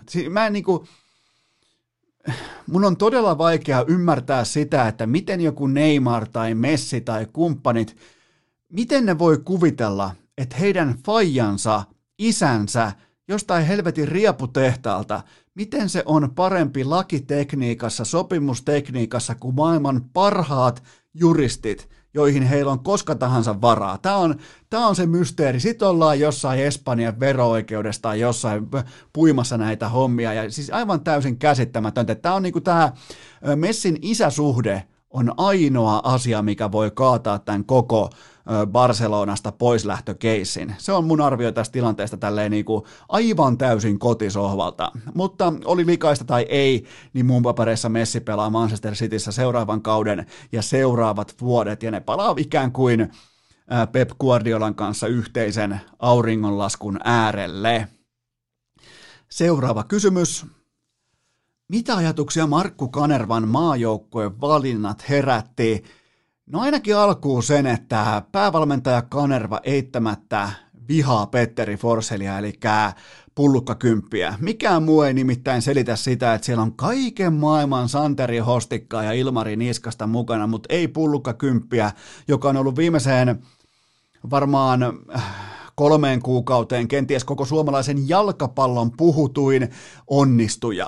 Kaikki tietää, mitä on tapahtunut Puolassa. Kaikki tietää, että kaikki laukaisupaikat puolen kentän jälkeen otetaan. Tässä on pakko nyt olla jotain vähän suurempaa taustalla. Tämä ei niin kuin, pelillisesti tämä ei selitä itse itseään tämä valitsematta jättäminen, nyt kun siellä on kaiken maailman hostik, ottamatta mitään pois joltain niskasilta tai hostikoilta, niin pullukakymppi ei voi olla ulkona tuosta kokoonpanosta, jos siellä on vaikka joku Nikolai Alho, joka ei tasan tarkkaa enää tässä iässä voi tuoda yhtään mitään uutta maajoukkuetasolle. No, joka tapauksessa korona vei kaikki ilmat huhkajista ja ja tota, tämä nyt vähän tuntuu siltä, että kylmää saunaa koettaisi lämmittää kahdella kynttilällä ja sen jälkeen sanotaan, että onpas meillä kiva sataasteinen sauna tässä ja se on äärimmäisen valitettavaa, että mm, varsinkin jalkapallofaneilla Suomessa, huhka faneilla Suomessa piti olla kaikkien aikojen jalkapallokesä, niin se vaihtuikin se puoli kylmää koronasaunaan, vähän pelailla jotain veissiä vasta jossain UEFA Nations Leaguessa ja vähän sinne päin ja valitaan ketä sattuu ja, ja tota, eniten mua itse jännittää. Mua jännittää se, että nyt kun nämä huuhkajien tähtiosasto ja varsinkin tähtipelaajat – jotka on joskus urallaan pelannut ihan oikeillakin urheiluareenoilla, niin ne nyt sitten liiton ja yhteisessä erittäin kauniissa yhteisymmärryksessä laitetaan sitten kilpaa kehumaan uutta olympiastadionia.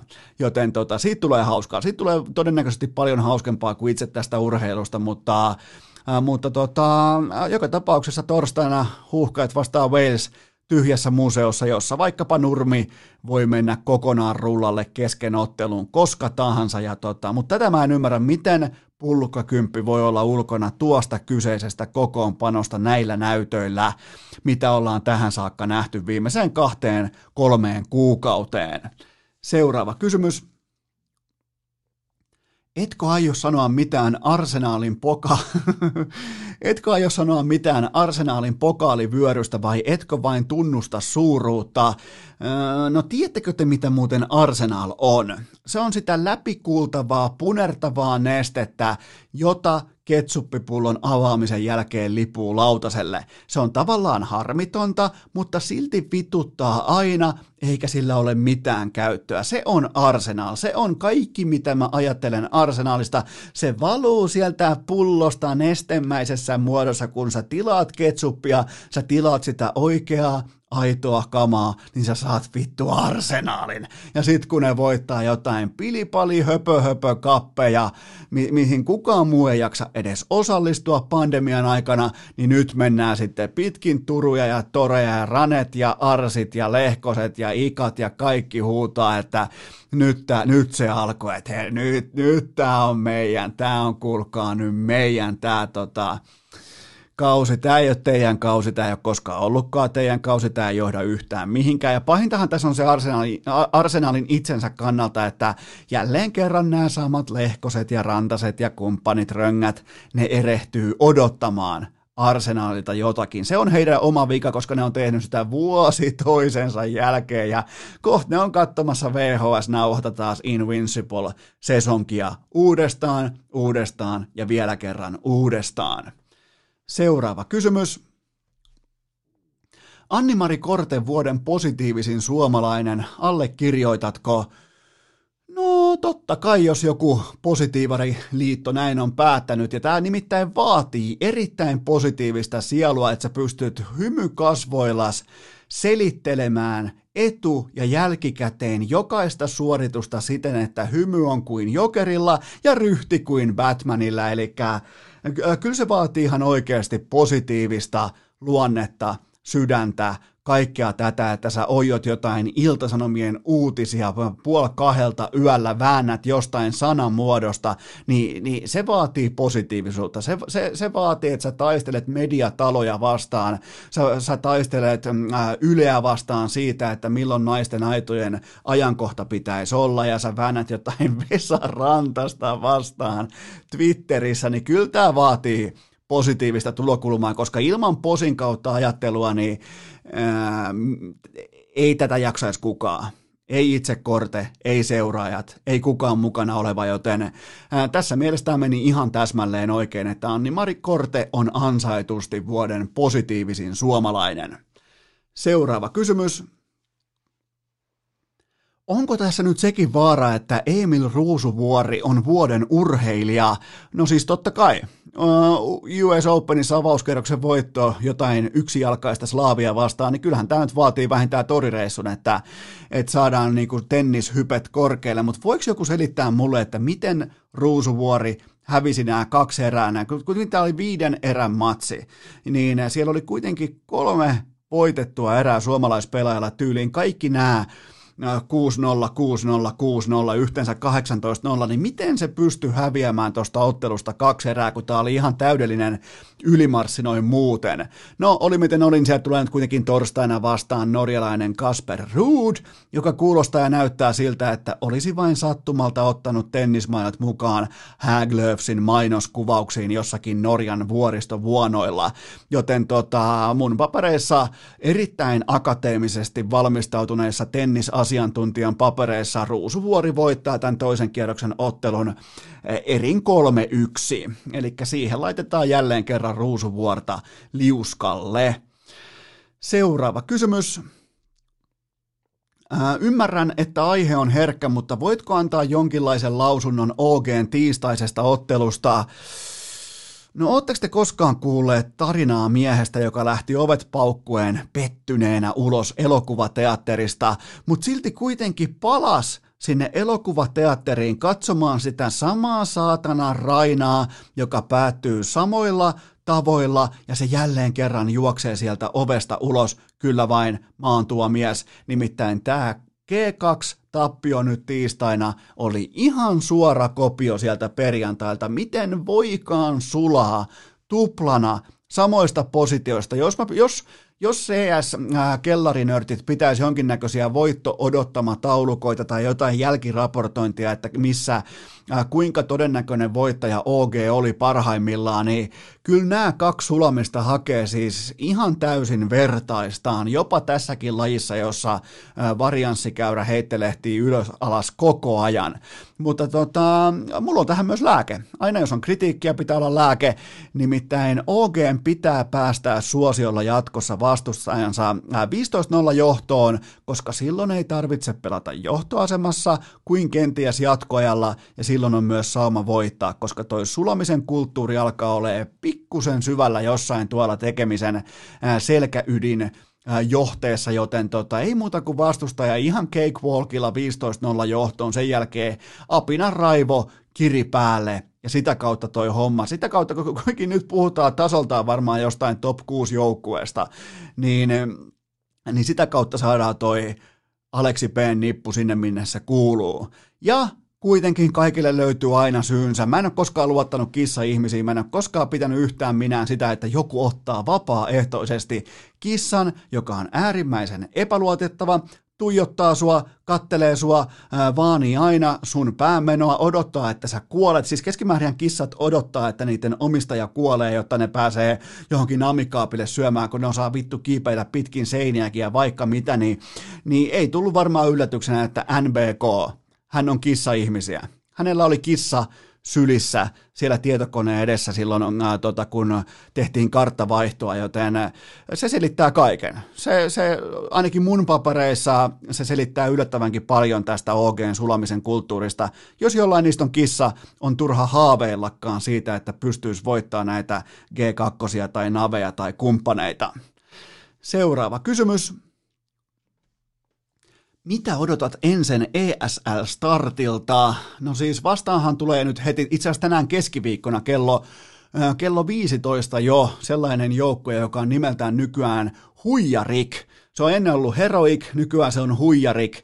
Ja tota, mä en tiedä, ehittekö te tähän kohtaan kuuntelemaan, mutta tämä matsi alkaa joka tapauksessa kello 15 huijarikkeja vastaan. Ja nä, kyllä nämä neljä ekaa peliä kertoo heti nyt ESL, että missä en se oikeasti menee. Sieltä tulee vastaan huijarik, sieltä tulee navi ja sieltä tulee G2 heti tähän ekaan kattaukseen ja on siellä mukana myös sitten suomalaisväritteinen Jumalan lähettämä, eli God Sent. Niin kyllä me aika fiksuja ollaan tämän neljän matsin rupeaman jälkeen, ja mä ootan, että Jampi, Elias Olkkonen, kääntää uhat mahdollisuuksiksi tällaisen rämäpäisellä frägäämisellä ja ottaa tuon joukkueen äh, sellaisen niin kuin ykkösfrägääjän roolin nyt itselleen ja pelaa sitä jamppimaista vahvaa CS ja tuo siihen sitä sitä otetta, vaikka toi on huonosti johdettu toi koko organisaatio, samoin myös koko ensin pelaaminen, mutta tois kuitenkin siihen valon pilkahduksen, että toi pystyisi toi joukkue selättämään varsinkin näitä jättiläisiä. Seuraava kysymys. Ää, tapahtuuko CS-maailmassa koskaan treidejä, kuten vaikkapa NHL? Kyllä tapahtuu ja itse asiassa just nyt, juuri tällä hetkellä on sellaisen aika, koska mulla on teille trade. Pitäisikö laittaa joku, ei harmiko mitään trade-kelloa, ei kehtaa laittaa tuota uploadeitakaan. Okei, toi on nyt trade-kello. Noin, se oli trade-kello, ja mulla on teille viimeisen päälle älykäs trade, koska NBK ja hänen laiska kissansa liikahtaa enseen, kun taas sitten nuori, syytön, viaton Sergei liikkuu OGn suuntaan, eli molemmat voittaa, koska Sergei ei saa edes tietokonetta käyntiin ilman Aleksi B:n ohjeistusta, ilman Aleksi B:n kapteeniutta, ilman Aleksi B:n granaattiosaamista, kun taas sitten Allu saa NBKsta itselleen oivallisen, jopa asiantuntevan punaviini-ystävän suoraan Ranskasta, joten tota, tässä oli trade ja toivottavasti nyt saadaan vaan paperit kuntoon ja asia eteenpäin, niin saadaan Sergei OG ja sitten NBK enseen, niin kaikilla on kaikki hyviä. Laiska kissa tulee vielä kaupan päälle, niin ai että kun sopii hyvin siihen, varsinkin ensin uuteen äh, logobrändiin ja tähän koko kuvastoon. Seuraava kysymys. Oletko ollut tyytyväinen Tomhan pukeutumiseen näin Telia Maikkari Fuusion alkumetreillä? No siis, talohan on rakennettu liivien varaan, niin kyllähän se puvun ottaminen rotaatio, se oli tietenkin ihan harkittu jättimäinen riski. Ja mä en ole varma, että maksoko se itseään vielä, oliko se riski kannattava. Aina pitää, kun vaihdetaan sieltä liivistä, vaihdetaan sieltä omalta mukavuusalueelta siihen seuraavalle tasolle, on se taso ylempänä tai alempana, niin se on aina riski. Ja, ja kyllä mun mielestä toi solmiokin voidaan jättää niille päiville, kun OG ei sula, eli solmioita periaatteessa ei tarvi, sitä ei tarvi ottaa jatkossa kaapista pois ollenkaan, mutta se, mikä on mielenkiintoista, niin osa teistä nykyään yhä vähempi, yhä vähempi jaksaa vieläkin ilmoittaa, että sinä Eno Esko olet nuubi, sinä katsot äh, CS Suomi-selostuksella, me täällä CS-piireissä, me emme katso ikinä Suomi-selostuksella. Vittu, kattokaa millä lystäätte, mutta mä tuen suomalaista yrittäjänä. Molemmat jätkät, kuten vaikkapa Tompa ja Robu Jonssoni, ne on yrittäjiä, ne myy Telia Maikkarille, ne myy selostajapalveluitaan, niitä ostetaan, se tuottaa liikevaihtoa, nämä on töissä, aivan varmasti katson suomalaisella selostuksella, kuten katson myös, mikä olisi muu. Aina kun on NFLssä suomalainen selostus, aina katson sillä NHLssä joka ikinen kerta suomalaisella selostuksella ihan itsestäänselvyytenä. Joten jos jaksatte vielä itkeä, niin, niin tota, men, itkekää vaikka välillä kukahan sellainen, kelle voisitte itkeä. Menkää, itkekää NBKn kissalle. Menette sille itkemään, niin kaikille tulee taas yhtäkkiä parempi olo. Siihen Turkkiin nimittäin mahtuu. Seuraava kysymys. Joo, tämä olikin kova haaste. Voitko kasata urheilukästin unelmajoukkueen suomalaisista CS-pelaajista ja tämä vaati pitkän, pitkän, pitkän analysoinnin, pohtimisen, Excel-taulukko, hinkkaamisen. Mä laitoin mun vanhan liivin päälle, jotta mä oon valmis tuottamaan tämän asiantuntevan sisällön. Mulla on täällä urheilukästi vaatekomerossa fillari jo valmiina, jotta mä pystyn ottamaan samoja tulokulmia kuin Robu Johnson, joten mä olen valmis, te olette valmiita ja tässä on urheilukästin unelmajoukkue Counter-Strikeen syksyllä 2020. No joukkueen kapteeni IGL Sydän ja sielu on tietenkin Aleksi Virolainen, Aleksi B, ja tätä tuskin tarvitsee perustella yhtään kellekään, kun toi jätkä kantaa omassa reppuselässään, vaikka ei ole fragää ja vaikka ei ole se maalin tekijä, se tekee tällä hetkellä silti kaikki maalit. Vaikka ei ole annettu mailaa, niin jokainen kiekko on repussa silti. Joten tota, IGL, Aleksi B ja todennäköisesti tällä hetkellä voi olla jopa yksi maailman parhaista tuolla pelipaikalla. Seuraavat pelipaikat saattaa sitten mennä ehkä vähän ristiin rastiin, koska voi olla muistiinpanossa vähän niin kuin eroavaisuuksia sitten näistä niin kuin pelipaikoista ja nimistä, mutta luottakaa siihen, että nyt kuitenkin kyseessä on suomalaisen Counter-Strikein ainoa podcast-ääni, joten mulla on täällä vapaus tehdä ihan mitä mä haluan mun toinen pelaaja, ja tämän rooli on nimeltään Entry Hevonen, se on Sergei. Mä uskon Sergeihin silloin, kun mä saan sen Aleksi P. rinnalle pelaamaan, kun Aleksi heittää ne valot taivaalle, savut maahan, mitä tahansa liekkiä ää, tota, tonne tota, midiin tai longille tai mihin tahansa, niin me saadaan Sergeistä paras irti. Muistakaa kuitenkin, että Sergei oli Aleksi P. aikakaudella yksi maailman parhaista pelaajista, nimenomaan ensessä, kun se sai tukirangakseen sen Aleksi P:n älykkyyden ja se, miten Aleksi rakensi sitä pelaamista sen varaan, että Sergei voi loistaa siinä kokoonpanossa. Joten mun entryhevonen on nimeltään Sergei, eli Jere Salo. Inkeröisistä. Mm, inkeröiset. Sitten Tämä rooli on nimeltään lukottaja, ja tämän ottaa nyt sitten kuitenkin tietyissä olosuhteissa luotettava, varma hevonen, seksisami Laasanen, eli X7 palaa mun joukkueeseen, tai oikeastaan ei palaa mihinkään, koska tämä on kokonaan uusi joukkue, se ei siis palaa enseen, mun joukkue ei ole ense, joten tota, mä uskon, että X7 saa itsestään irti, jos hän pelaa Aleksi B:n komennuksessa selkeillä ohjeilla, selkeällä roolituksella, selkeät tilanteet, kulmat, kaikki tuttu kaava, niin kuin mulla on tuossa Sergei, mulla on X7, Aleksi B:n opastuksessa ja ohjauksessa, niin mä saan noista jätkistä kaiken mahdollisen irti, joten toi kolmas valinta oli Seksisami Laasanen. Sitten mun seuraava rooli on nimeltään yleismyllyttäjä ja tämän roolin ottaa nyt sitten Elias Olkkonen eli Jamppi, eli mitä tahansa. Siellä menjuussa voi lukea mikä tahansa tilaus. Jamppi on vähän niin kuin tällaisen lounaskeittiön kokki. Sinne tulee mikä tahansa tilaus, sen ei tarvitse katsoa ohjeita, sen ei tarvitse katsoa reseptejä, sen ei tarvitse vaihtaa työvälineitä. Kaikki sujuu, kaikki onnistuu. On sitten vaikka avikka tai pitää pelata seuraavan pelaajan kanssa tuplabossia, mitä tahansa roolia, kaikki onnistuu ilman mitään ongelmia, joten mun yleismyllyttäjä on Jampi Elias Olkkonen. On muuten komea letti Jampilla ihan viimeisen päälle. Sellainen niin kuin aliarvostettu CS-tukka tällä hetkellä tuossa skenessä. Sitten on vielä avikkapaikka auki ja siihen mulle tulee Otto, Otto ND Sihvo. Eli hän tulee ottamaan nyt niitä paikkoja sitten pelaa isoa vastuuta, pelaa isoa roolia, tulee ottamaan niitä frageja, mitä nyt sitten Aleksi P. piirtää taktiikkataululla ja yleismyllyttäjä Jamppi pohjustaa ja Entry Hevonen Sergei käy petaamassa. Niin tota, Otto ND tulee mulle sitten avikkaa ja se ampuu kaiken elävän pois sieltä saitilta. Joten Aleksi B, Sergei, X7, Jamppi ja Otto ND ja mun coachi on totta kai Inbox Kari.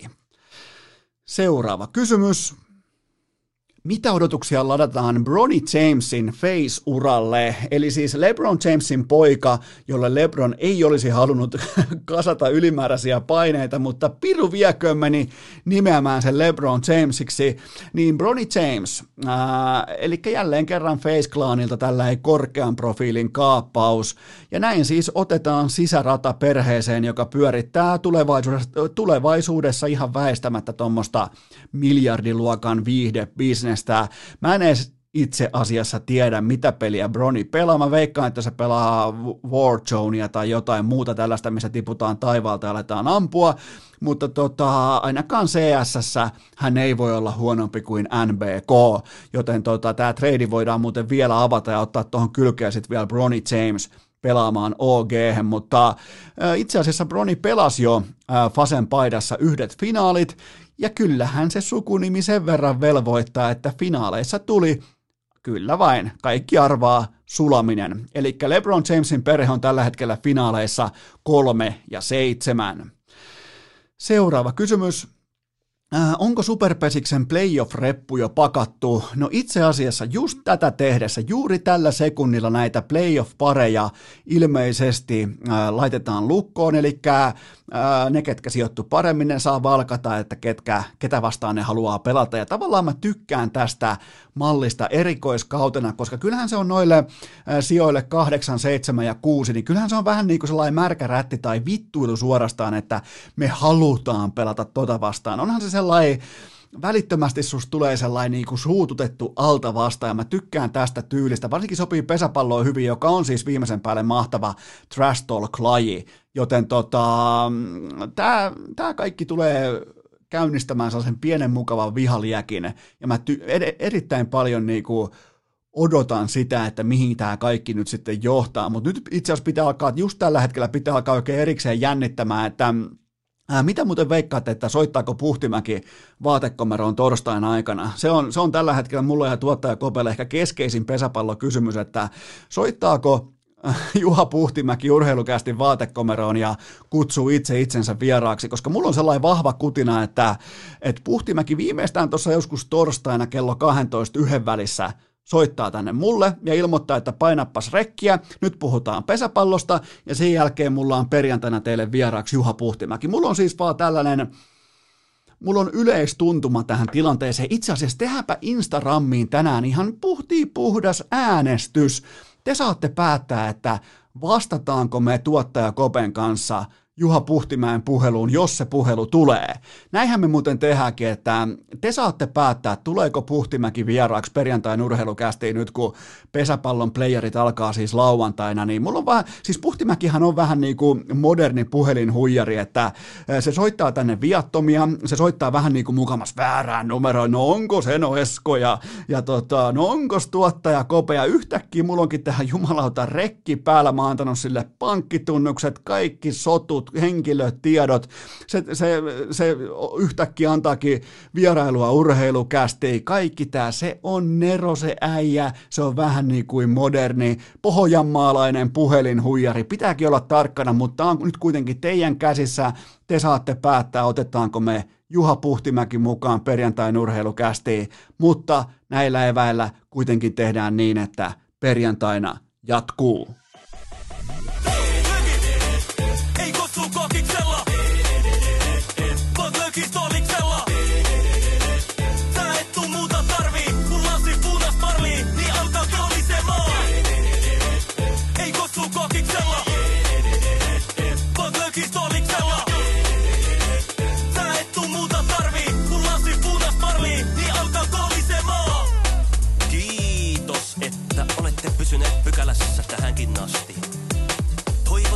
Kaikki tervetulleeksi myös jatkossa. Muistakaa nauttia elämästä arjen vastoinkäymisistä huolimatta. Allekirjoittanut kiittää ja kuittaa. Peliä. Oliko tämä jo tässä?